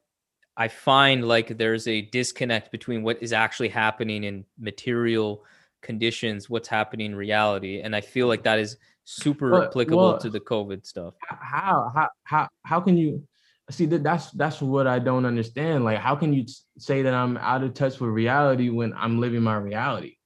But but that's the thing. Your reality isn't my reality, That's and your great. reality isn't the collective. But I could reality. I could I could ex- I could explain my reality though.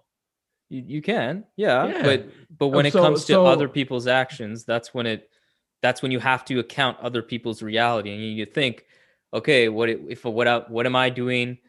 Is that in touch or not in touch? It's not the right word. Is that going to impact them? Yeah, in How touch it is gonna not the right them? word because because Yeah, because because it's not about being for a second touch. it, it sounded like you sound I was you saying I'm out of touch with reality because I disagree. We disagree. We have different views, and and that's what I. yeah, that's nah, not what I'm it. trying to say, but I do think so, so let me just rephrase it then.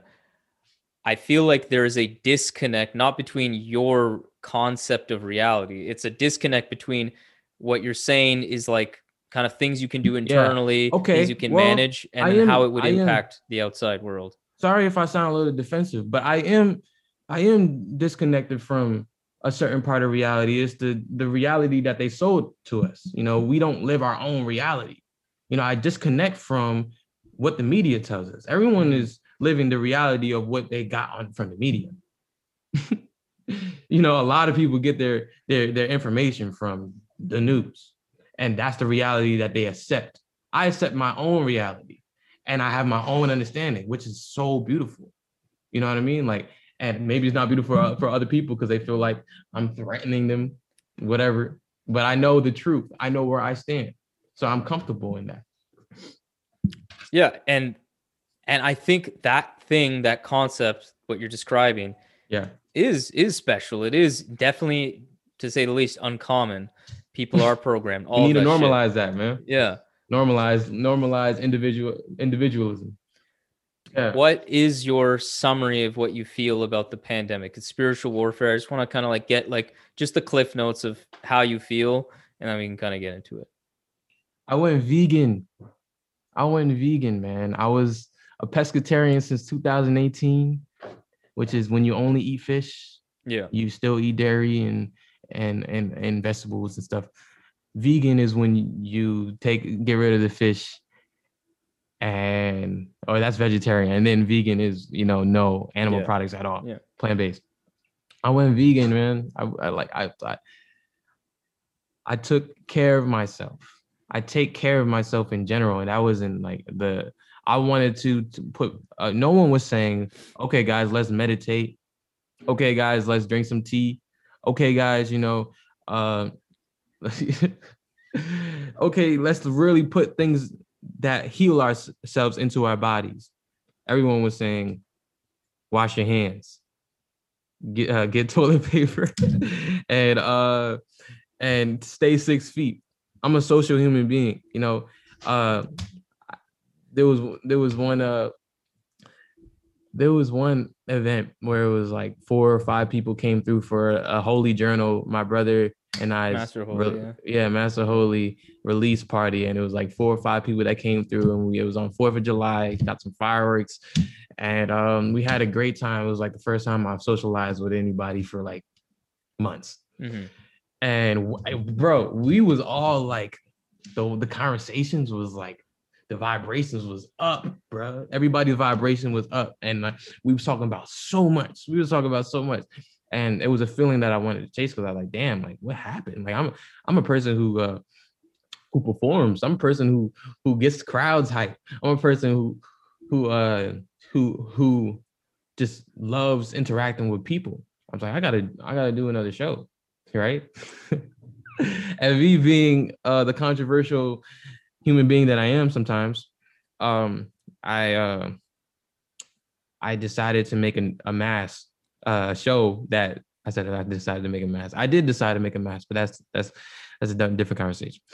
I decided to make uh, a show where it, it, anybody who's not afraid of COVID, because there's like you said, there's some people out there mm-hmm. can come and enjoy some music in a park on a sunny day. And uh, you know, that sounds very harmless, right? Uh well you can continue. We'll get into that. Okay, so you disagree. That. That's fine. You yeah. could disagree. But um that sounds very harmless, you know. But what was sounded a little irresponsible on my part, or what seemed irresponsible, was the flyer. And the flyer had a whole mask, the surgical, you know, the regular mask that that be they hand out for free, sometimes charge for it. And I put a little arrow on it, right? and I and I know like some people uh could probably thinking, how is this guy laughing right now? Like how how is he laughing in such a serious um situation?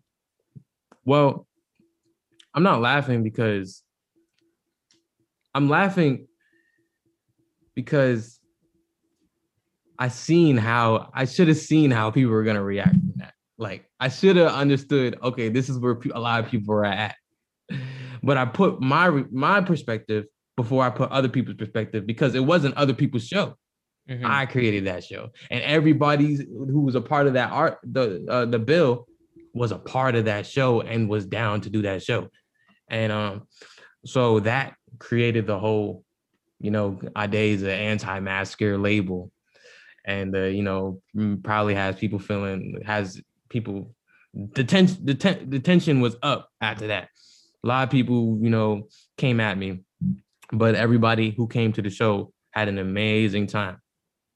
As thus, I expect so, yeah. Thus came the song Pajamas, but that's another conversation. Um, uh, I just didn't want to be demonized for having different beliefs. Uh, I don't believe in vaccinations. I never got vaccinated. I think I, I probably got one shot, and that was a flu shot. And oh no, it wasn't a flu shot. It was a chickenpox shot. And then what I got was the chickenpox. And and I think that was even an accident. Like my family does not believe in vaccination. My mom was born vegan. Like everybody was born vegan. Jam. Like, like everybody was about their health. Um, and homeo homeopathic remedies. My grandma's ginger tea was crazy. That shit used to make me cry. this shit was so strong. um, so I've I've I've been around people who promote health. You know, I had this one person who was a neighbor talk about, yo, where's your mask, man? And he had a McDonald's bag in his hand. And I and I'm sorry, he he you know, like he came at me, he was critiquing me, you know what I mean? So I had to come right back at him. You know, usually I don't do that. But he was like, yo, where's your mask, man? People are dying out here. I say, yo, bro, you have a McDonald's bag in your hand. don't talk to me about help. Don't talk to me about help right now. And I didn't mean it like it's just like the hostility that people come at me with. I don't come at people with hostility. I didn't say, fucking take your fucking mask off. Nah, I never did that. you know, I um I simply said, hey man, this is for this is a show for people who aren't afraid of COVID. But it's against the law to be to not be afraid of COVID. It seems like. But yeah, and, yeah, I think we need to get into that. What do you feel is afraid? Because you use huh? fear. Fear is worse than the virus. I've heard you say that before. What do you? Oh yeah. What do you mean by that? Like specifically? Well, let's talk about what love is, man. Actually, no, let's talk about fear first. Fear weakens your immune system, right? Yeah. Yeah. Stress, fear, it's bad stress, for your health. Fear, yeah, Objectively, bad for your health. Real fact. Yes, real mm-hmm. fact. A lot of people were afraid to not go not to not to go outside without a mask. A lot of people were afraid. I walked down the street, got close to people. People, that's not you would call that that there's that's fear right there. That's fear. If it wasn't COVID 19 and someone did that, I would think they're afraid because I'm black. You know? Is there a healthy amount of fear in your eyes? Again, I mean, use fear just because you're using the word fear. Is that a is there is there a healthy amount of fear? None is, or is there some? Fear is inevitable. Okay? Right. Like you you you you you have to understand what your fear is. And you have to overcome that fear eventually too. you know, to live in fear is sickening. Mhm. but fear could be good for your survival. That's a fact. Yeah, yeah, it definitely is, and it's applicable here, in my opinion. Sure. But but what I was doing, people were afraid of. people were afraid of what I was doing. But really, man, I was I'm living a life that, you know, people want to live in terms of like I don't have that fear. I my mom has a brain tumor. You know, like she she's been ill and healing since second grade. She don't walk us outside with no mask on. you know what I mean? Like, but we just come from a different background of belief. But she So- saying she walks with a mask or doesn't walk with a mask? doesn't, Doesn't. Okay. you know, and she would be in the category of someone who isn't or, or uh, At uh, risk, whatever. Yeah, at yeah, risk. Yeah, highly susceptible.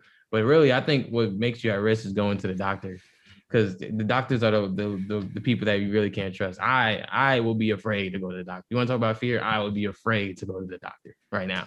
So yeah, I feel like you're bringing up a good point because Thank you. as I thank think I said I said earlier in this conversation about nuance and how people are lacking in it. And I feel like COVID is like the brand fucking the, the perfect poster boy for that situation. Cause like big pharma is a problem. Terrible. They're they're they're throwing antidepressants, anxiety, whatever, millions types of drugs that people don't need just to make money off it. It's the worst it is is is in the United States because of their for-profit healthcare system. But don't you think that there is some nuance in between that where big pharma can be a thing, it can be terrible. Doctors could be not looking out for your best interest a lot of the time or some of the time. But when it comes to the vaccine to address a problem that, again, we have to be very clear on this. People always say, oh, the government doesn't care about your health. Look at what they promote. McDonald's is still open. Well, let's be real. Let's just assume government doesn't care. It's impacting their money. And I, I find it very strange when people act like the government is like propagating something that is destroying their economy. And the secondary part is that they all simultaneously agreed on this one thing. Let's just go and fucking lock down our country at the same time. No no instance in world history has all the countries just agreed on something. We are not that cooperative. So my my my real point is is that I find there is not too much of an incentive for the scientific community and specifically like the researcher people to do this, to lie, to make like the risk bigger than it is, to promote a vaccine that'll hurt you or, or like do something sinister. Because what would their thing be? What would they gain? That's what I kind of want to ask. What would be the gain of the government slash the scientific community to promote this kind of Um, like overblown hope? I don't think that this is the platform for me to even like go go there. So I uh, let me just let me just say that um I'm Adé Hakim, an artist, a creative, an individual that that that that that uh cherishes spirituality, right? There's many blessings in life that you don't just get something bad, you know. So I'm person, I'm a I'm a person that works with both and and tries to make the best out of every situation. An optimist, whatever, optimist. Yeah. So I am not behind the agenda. I don't know what the fuck they're whipping up. So I can't answer that.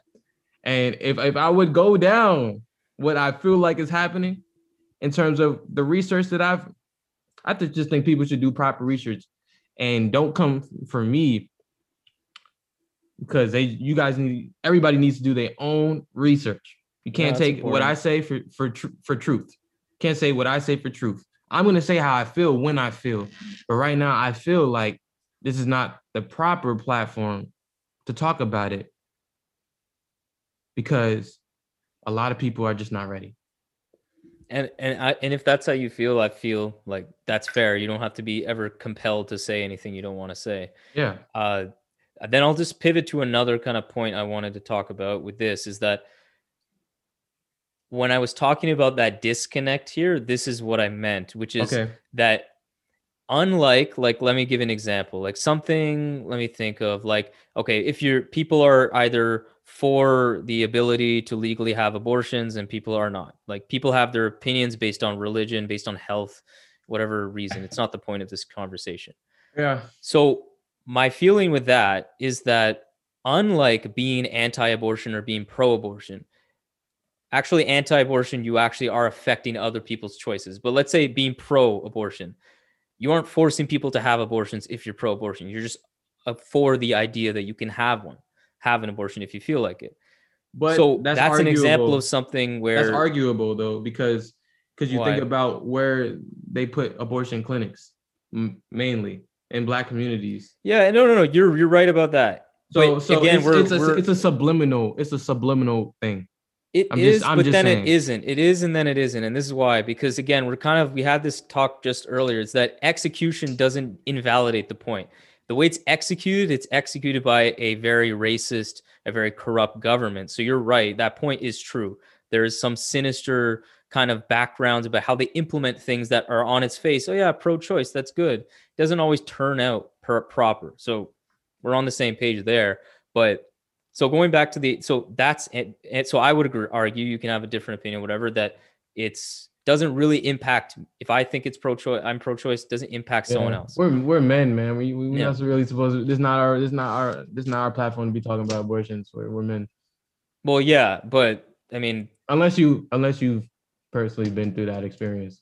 And I mean, I don't need to get into that, but my point is, is that like, I mean, that's how I feel. So I feel like that's a fair thing I said. But it's the point I'm trying to get to is that unlike with that, wearing a mask and or doing following like social distancing stuff, whatever these guidelines are, sure. they do scientifically like these are real objective facts. They scientifically contribute to the health of other people, think- and that's I the disconnect where I say it's like you can be positive, you can be like meditating, you can be like spiritually at peace while Sure. following. They both can exist, in my opinion. So I- Okay. Yeah. Sure. Yeah. Yeah. No. Um. Absolutely. Sure. so then my point is is that when like taking your example just because you brought it up about this concert like the maskless concert but just in general if you are to not wear a mask you are impacting other people so it's not the same kind of binary per- personal choice that being pro-choice is in my opinion where it doesn't impact other people it's just your opinion because you But I- cannot of live course in I fear impacted some. I, I I impacted a lot of people positively, man. You weren't there.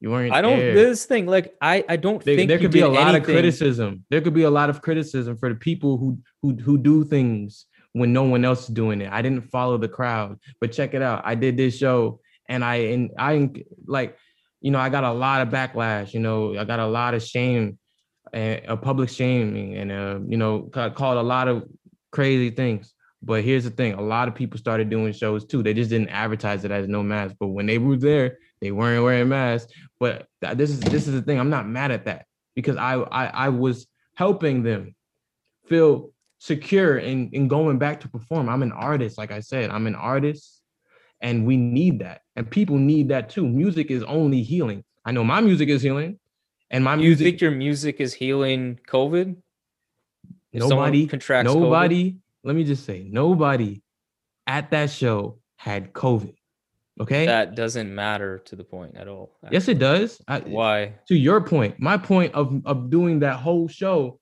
was if you have covid why the heck would you come to the show Because you don't know you have COVID. oh my goodness man listen man These are that's the thing. This is the point I'm trying to make. It. It's like because you're you're is- making a lot of good points, and I know that you're a good Okay, dude. That's I why I wanted to talk to you. But the thing, but the thing is, nah, cause cause this is this is a narrative. Oh, Adé thinks him being spiritual and blah blah blah is gonna heal COVID. That that's that that sarcasm is what I don't need around me. You know what I mean? So, um, I live my life and I'm and I'm willing to share it with the world. I'm willing to share people. I'm willing to share my my my thoughts. I'm willing to share my music. I'm willing to share my abilities with the world. Okay, you gotta you gotta be able to take it or or leave it. You could leave it. Yeah, but and and in- I'm not trying to be sarc. Like I just want to jump in. I'm not trying to be sarcastic because you literally, I literally said.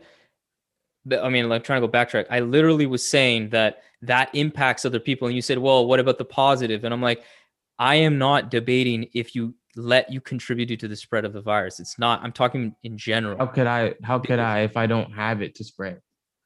But okay, so that's the thing. In reality, these are facts. They can't be like Who's what? What facts? there's where? a lot of actual Scientific peer reviewed research.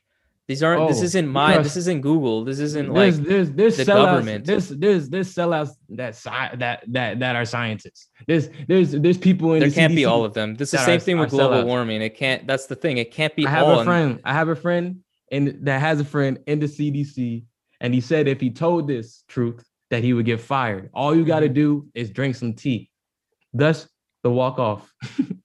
I'm telling you, man. and, and again you. i i i like you said independent research that research has not come across my desk so i can't use it but my point is is that i feel like this this this way of working when it comes to covid something that isn't a personal thing anymore it's a kind of a collective in reality it kind of just reminds me a lot of like what the individuals preached about individualism and i find this is where individualism is very simultaneously promoted the most in capitalist societies and i find okay. we are like covid showed us a perfect experiment what happens like what let's put people in an opportunity to be cooperative and to be harmonious make personal sacrifices that have oftentimes not all the time very little impact on their life and i find we've Wait, what? What has little Failed. impact in your life? I'm sorry.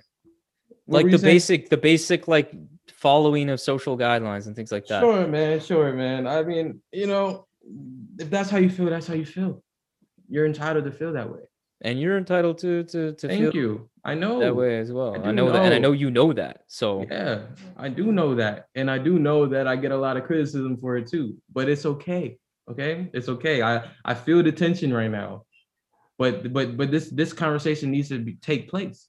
And that's why I wanted to have it because again, I know at no point do I feel like you're doing something purposefully negative in any sense. I don't feel like you're some asshole. I don't feel like you're trying to hurt people. If you were, then I wouldn't want to talk to you. Like that's simple. I mean, What's the point Yeah. of talking to someone who has bad intentions? But I yeah, I agree this discourse, this conversation needs to happen because I I just see that people are equating their own personal beliefs and and and neglecting the the factual again you uh, you don't agree with the facts and that's kind of what I was understanding if you don't under Yeah. don't agree with the facts that this can transmit if you don't have like whatever symptoms etc then at least that explains it because if you did that's where i'm just like then why are you doing all these things but if you don't believe the severity due to your own research then it makes sense i don't agree with your facts but at least i can kind of understand why That's always been that's always been the case. I did never always been? agree with the with the facts yeah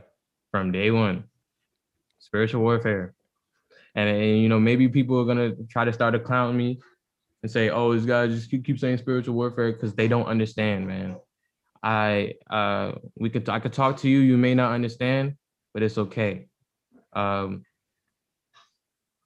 all you gotta do is just breathe, man. If you're feeling if you're feeling like you don't have control over your life, take back your control. Take back your control, play your part. If you feel like what you're doing is playing your part, then do what you gotta do. I'm playing my part, okay? And I have a lot of people telling me I'm not doing what I gotta do. But how can you tell me what I gotta do? You're just telling me that I'm not doing what everybody is told to do. Okay. But I know what I have to do. That's the difference between me and a lot of people.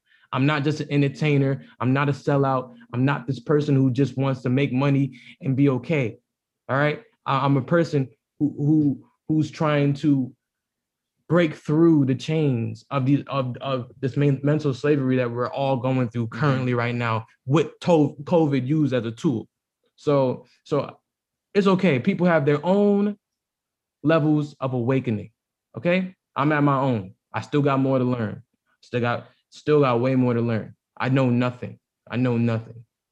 And and when you know nothing, you you you you set the door you're to open, open, you're sponge yeah to to to obtain more information. And the information that i that I've that I've learned in the past year is amazing. Yeah, yeah. No, I say I feel that, and I feel like we've we've talked about it. I think at the end of the day, I it's just, just I a just don't think the, disagreement of the, the, the, the, the criticism, the harshness is, is productive as well. Like I, I know, I know everybody at the show had a great time. You know, everybody was uplifted. Everybody said they needed it. That that's positive impact. The the people talking on the sidelines are the people talking on the sidelines. Like they're concerned. You can- you can be concerned at home. Who are you concerned for? You don't know anyone's coming. If you know anybody's coming, message them and sh- and vocal your and, and voice your concerns to them. Tell them don't come, but they don't know anybody. It's all projected fear. I have another song. Don't project your fears on me. You're gonna hear it later, man. Uh, it- there's a lot of music on the way, man, because the the gain experience is vital. This is what I needed to do. You know, I needed to be attacked publicly. I needed to understand what it's like to be on the side of misunderstood. You may not necessarily hate me, but a lot of people have been dishing out hate towards me and put and, and associating negative things with my name when I'm not a negative person. So if you don't you don't know what that's like, or do or you may, but I'm saying. no, I do not. I have no experience with that. I had to understand what that was like. So I am not afraid to move on. Like I'm not, man, I'm, I'm not concerned about COVID, bro. I'm not concerned about COVID. And especially in 2021, that was 2020. I'm one of the only artists that addressed COVID in 2020 at, ever, man. Like I was like, no artist talked about COVID. No artist talked about COVID. like in their music, there's a bunch of people that talked about COVID, but not necessarily in the way that you did, where it's direct exactly. like that. It's more like abstract. it's abstract, you know, because they play with it, but they don't they don't talk about what people need. People are are in a crisis right now, you know. So I helped I helped some people. There was a dude in Lithuania that that I met that came to the Bronx to to pick up a vinyl, and he met me without a mask. And he was he was a tall white dude who's you know wants to be a Lithuanian basketball player, and we had a long conversation uh, about you know just awakening and stuff like that. And I was like, it it it, it, helped me so much to see him uh, speak to me and talk about just just higher a higher perspective. That's all it was, man. And um, so I'm able to move people who are able to listen, who are able to be open to a new perspective. A lot of people are are just attacking me because it's not the perspective that they was told to see in. Yeah, and I and I feel that, And, and, we, I and we can move on now too, because I feel like we've been going in circles. yeah, that's fair. Like I was gonna just wrap it by saying, like, But I didn't even get to talk about the walk off. Like the walk off is not even about COVID. yeah, we kind of just completely go. We can go back to that in, Yeah, in, yeah. in like one second. Like, Yeah. like, so where what direction were you trying to take us in? Because we was in circles right now, and I uh, yeah, yeah, no, I- totally. I, want to just apologize for the for the viewers. okay. No, it's it's all good. I just want to just wrap this conversation by saying, like, at the end of the day, we're both humans.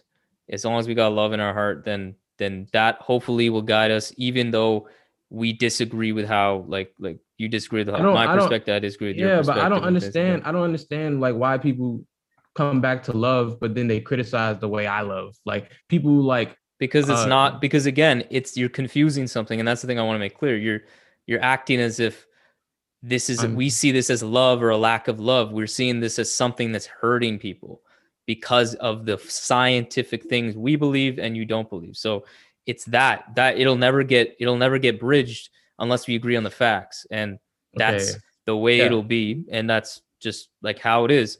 And I understand that you you definitely have like love in your heart, and I appreciate that.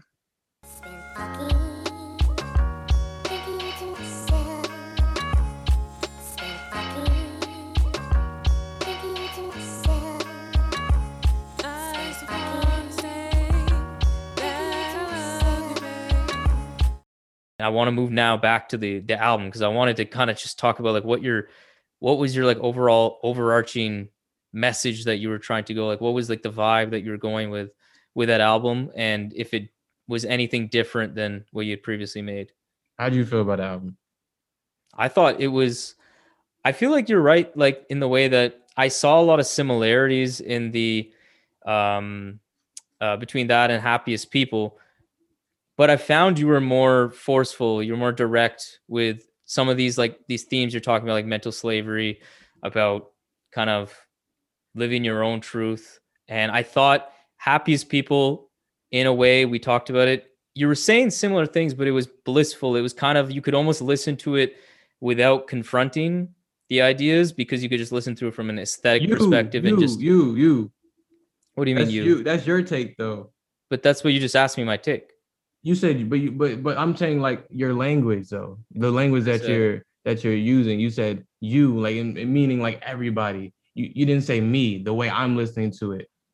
Oh, well, that's was the everyone assumption. everyone experiences the the the music differently. Everyone takes it in differently. So that I just wanted to to to separate that because I've heard different things. You know, like Yeah, you obviously. said, you said it was forceful for you, but for that was yeah. people- So yeah, Okay, you know, and, I and I feel that I just needed to make that just you know. Yeah, just that's fair. to That's fair. Distinguish Yeah, yeah, because that because the question was about my my take. So my Yeah, take yeah. is this, um, and yeah, so I felt it was like like unlike the happiest people where you could listen to it again. You being myself, I could listen to it whatever without having to confront it. Although I always like to confront the themes. I, I don't usually passively listen to music, um, but you could because it was the tone or the way it was structured was different with the walk off, I found you had to confront it, and therefore I feel like the impact was different. And I think it was a much more, um, it made me think more than the happiest people did. Not like that one didn't, but it made me have to really sit with and think about what you're saying,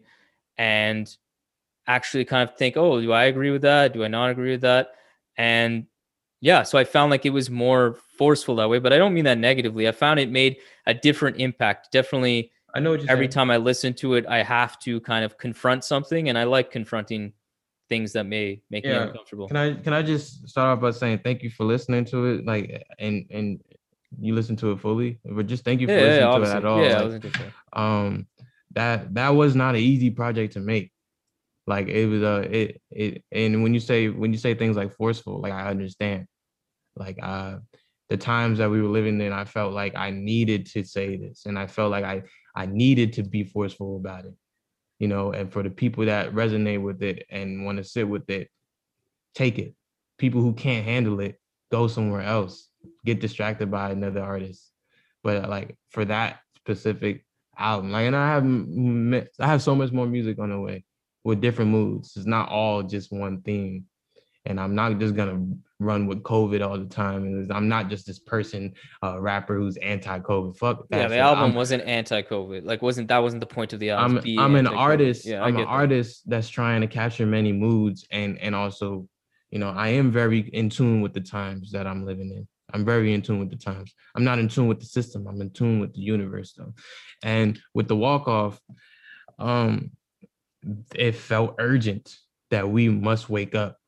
There's a song on Happiest People that says "Wake Up," and it's like I'm saying it in the tone, I guess, like that you said is blissful, Mhm. but in the walk off is like "Wake the fuck up."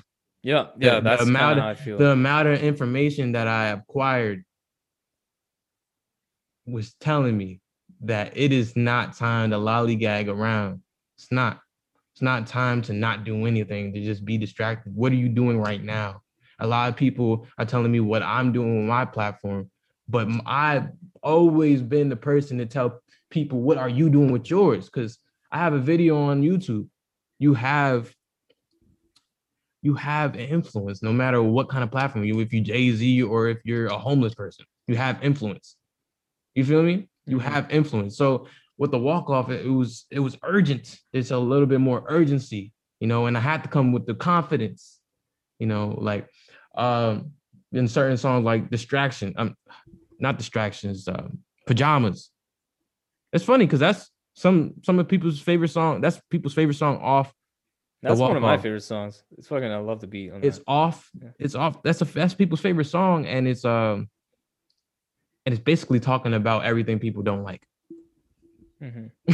so so uh it's funny man it's really funny man uh that whole song bar for bar comes at everybody who wanted to challenge my beliefs or say uh you know criticize me and um you know uh you know a lot of people say i dare you're not above criticism okay well you're not above the criticism. I, I'm gonna criticize your criticism.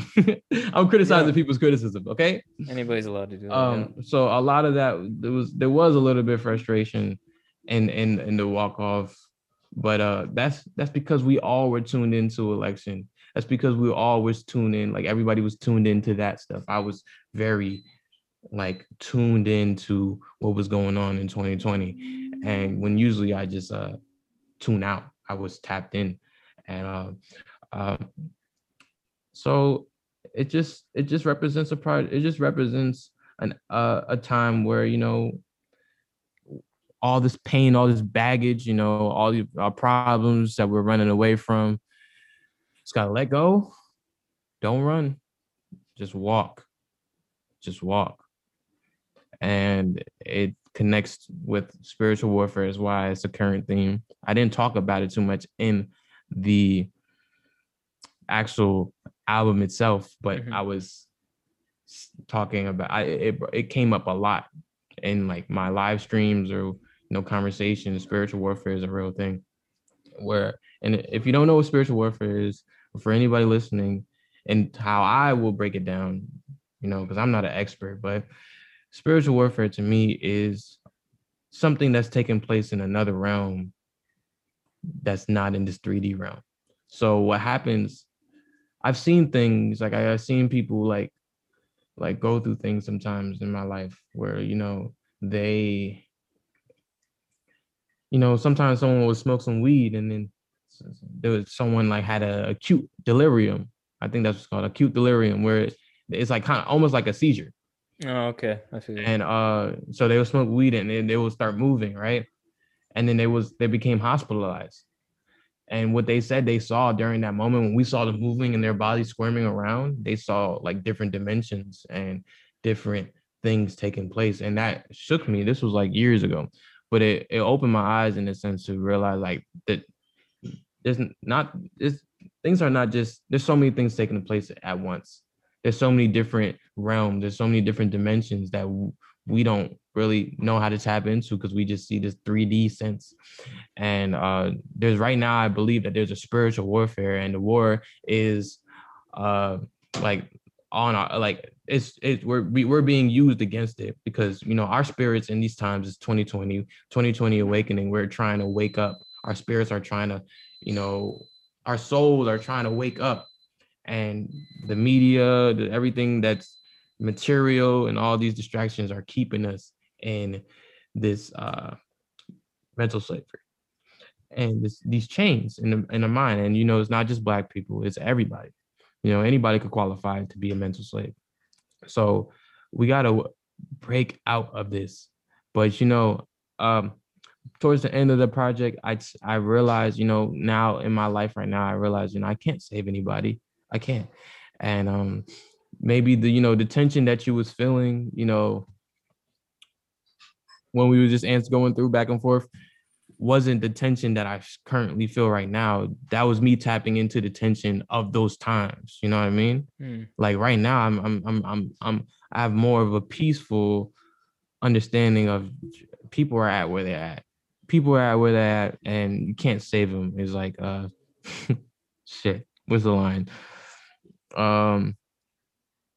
I see they sold it out to the simulation, so all that shit talk ain't intimidating. Slavery's a choice word to my Haitians. I want to wake them up, but I can't save him. All we need is love. All we need is patience. And um, you know, I've made that verse at the like that was that's the first song of that's the first uh, song in the album, but that that that song was completed towards the end of the the Mm. project. So uh, you know, I I I did. You have to go through uh another awakening to realize like man i i, I want to be this you know helpful person to people i want to be this like type of like messenger of truth for people but not everybody is here to receive it. And i got i had to accept that everybody has their own reality like kind of like what we were talking about. And that it's going my message of truth is going to help who it needs to help. And who it needs to help first before anybody is myself. It needs to help myself. So so um I think individual individualism is good, and for that reason, because you know, it was it was stressing me out so much that I I felt like I didn't want to see my people have to wear a mask and have to be that's just the truth of it. I just didn't want to see people have to suffer. That's really all it was. I didn't want people to see I didn't want to have to see people suffer and I didn't I've through my beliefs I felt like they didn't have to suffer. They accepted that. They won't they had to suffer like for for these times right now.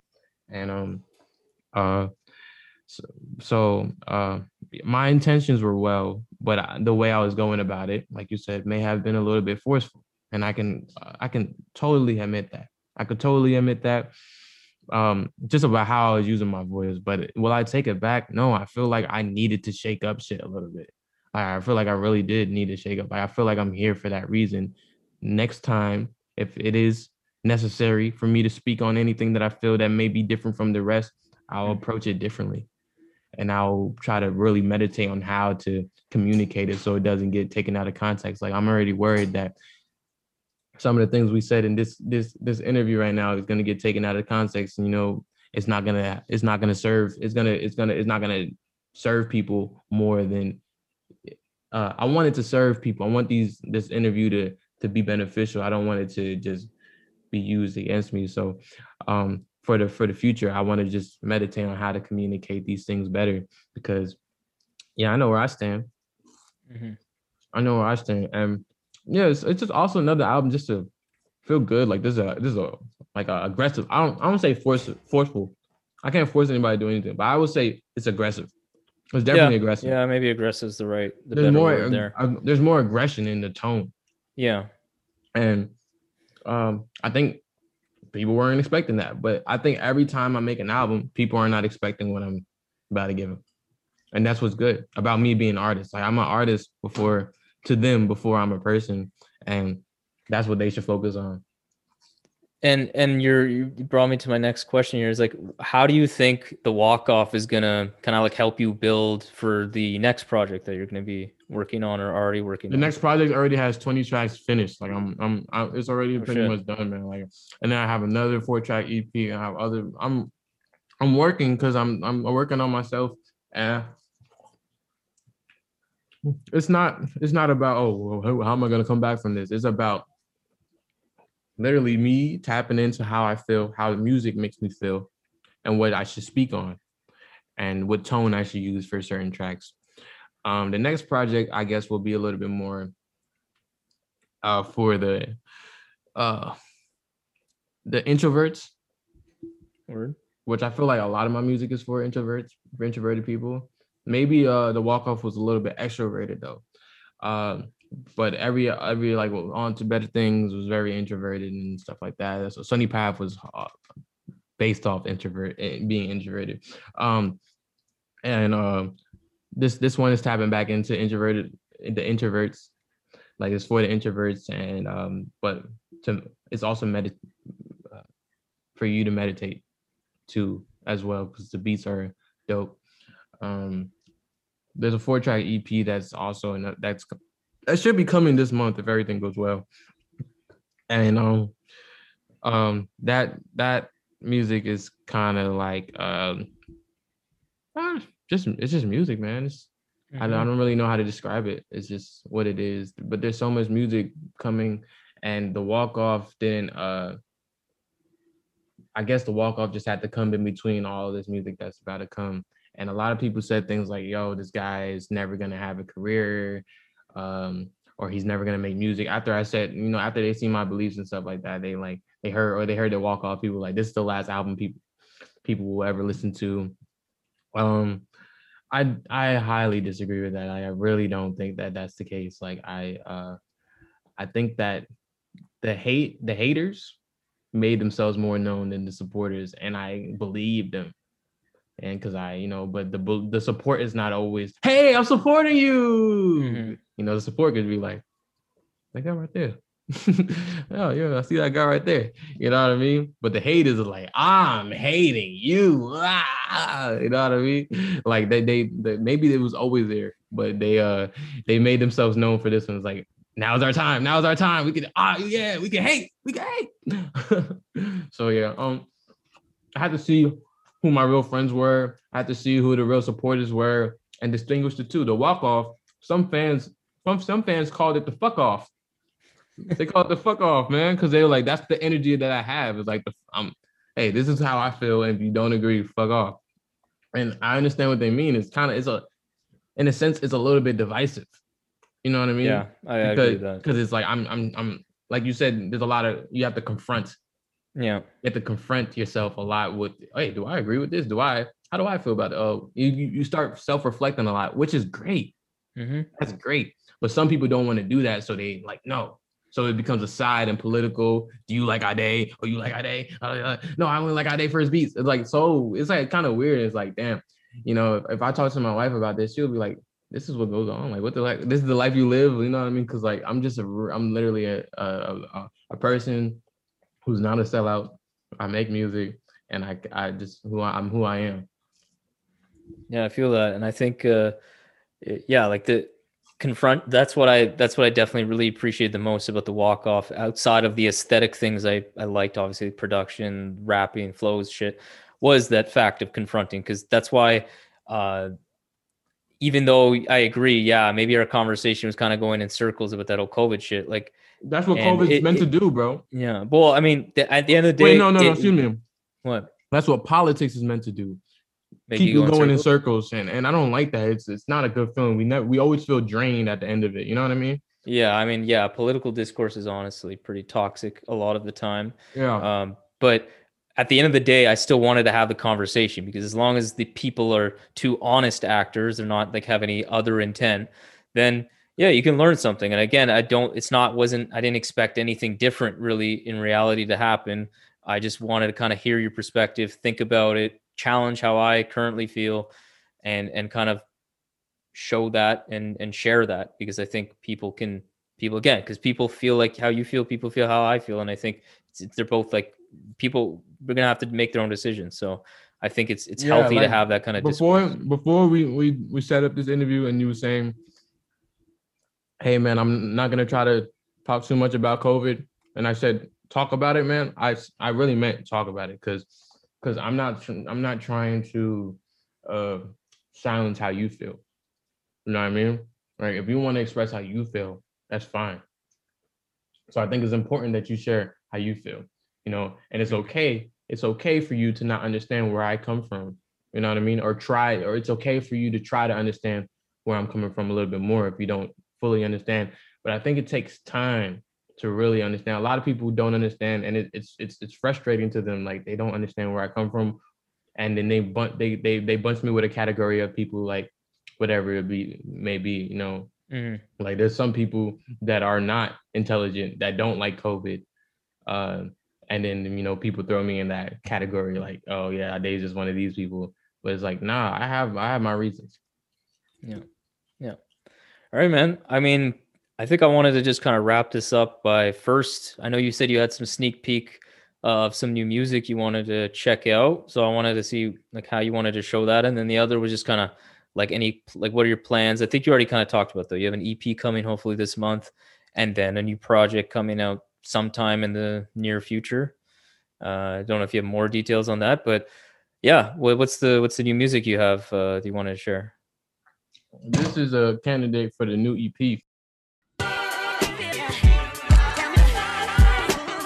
This that feeling when you get about the struggle, overcome your fears to focus on your hustle. Got heavy responsibilities that I juggle, but I'm still gonna be the man I wanna be in double.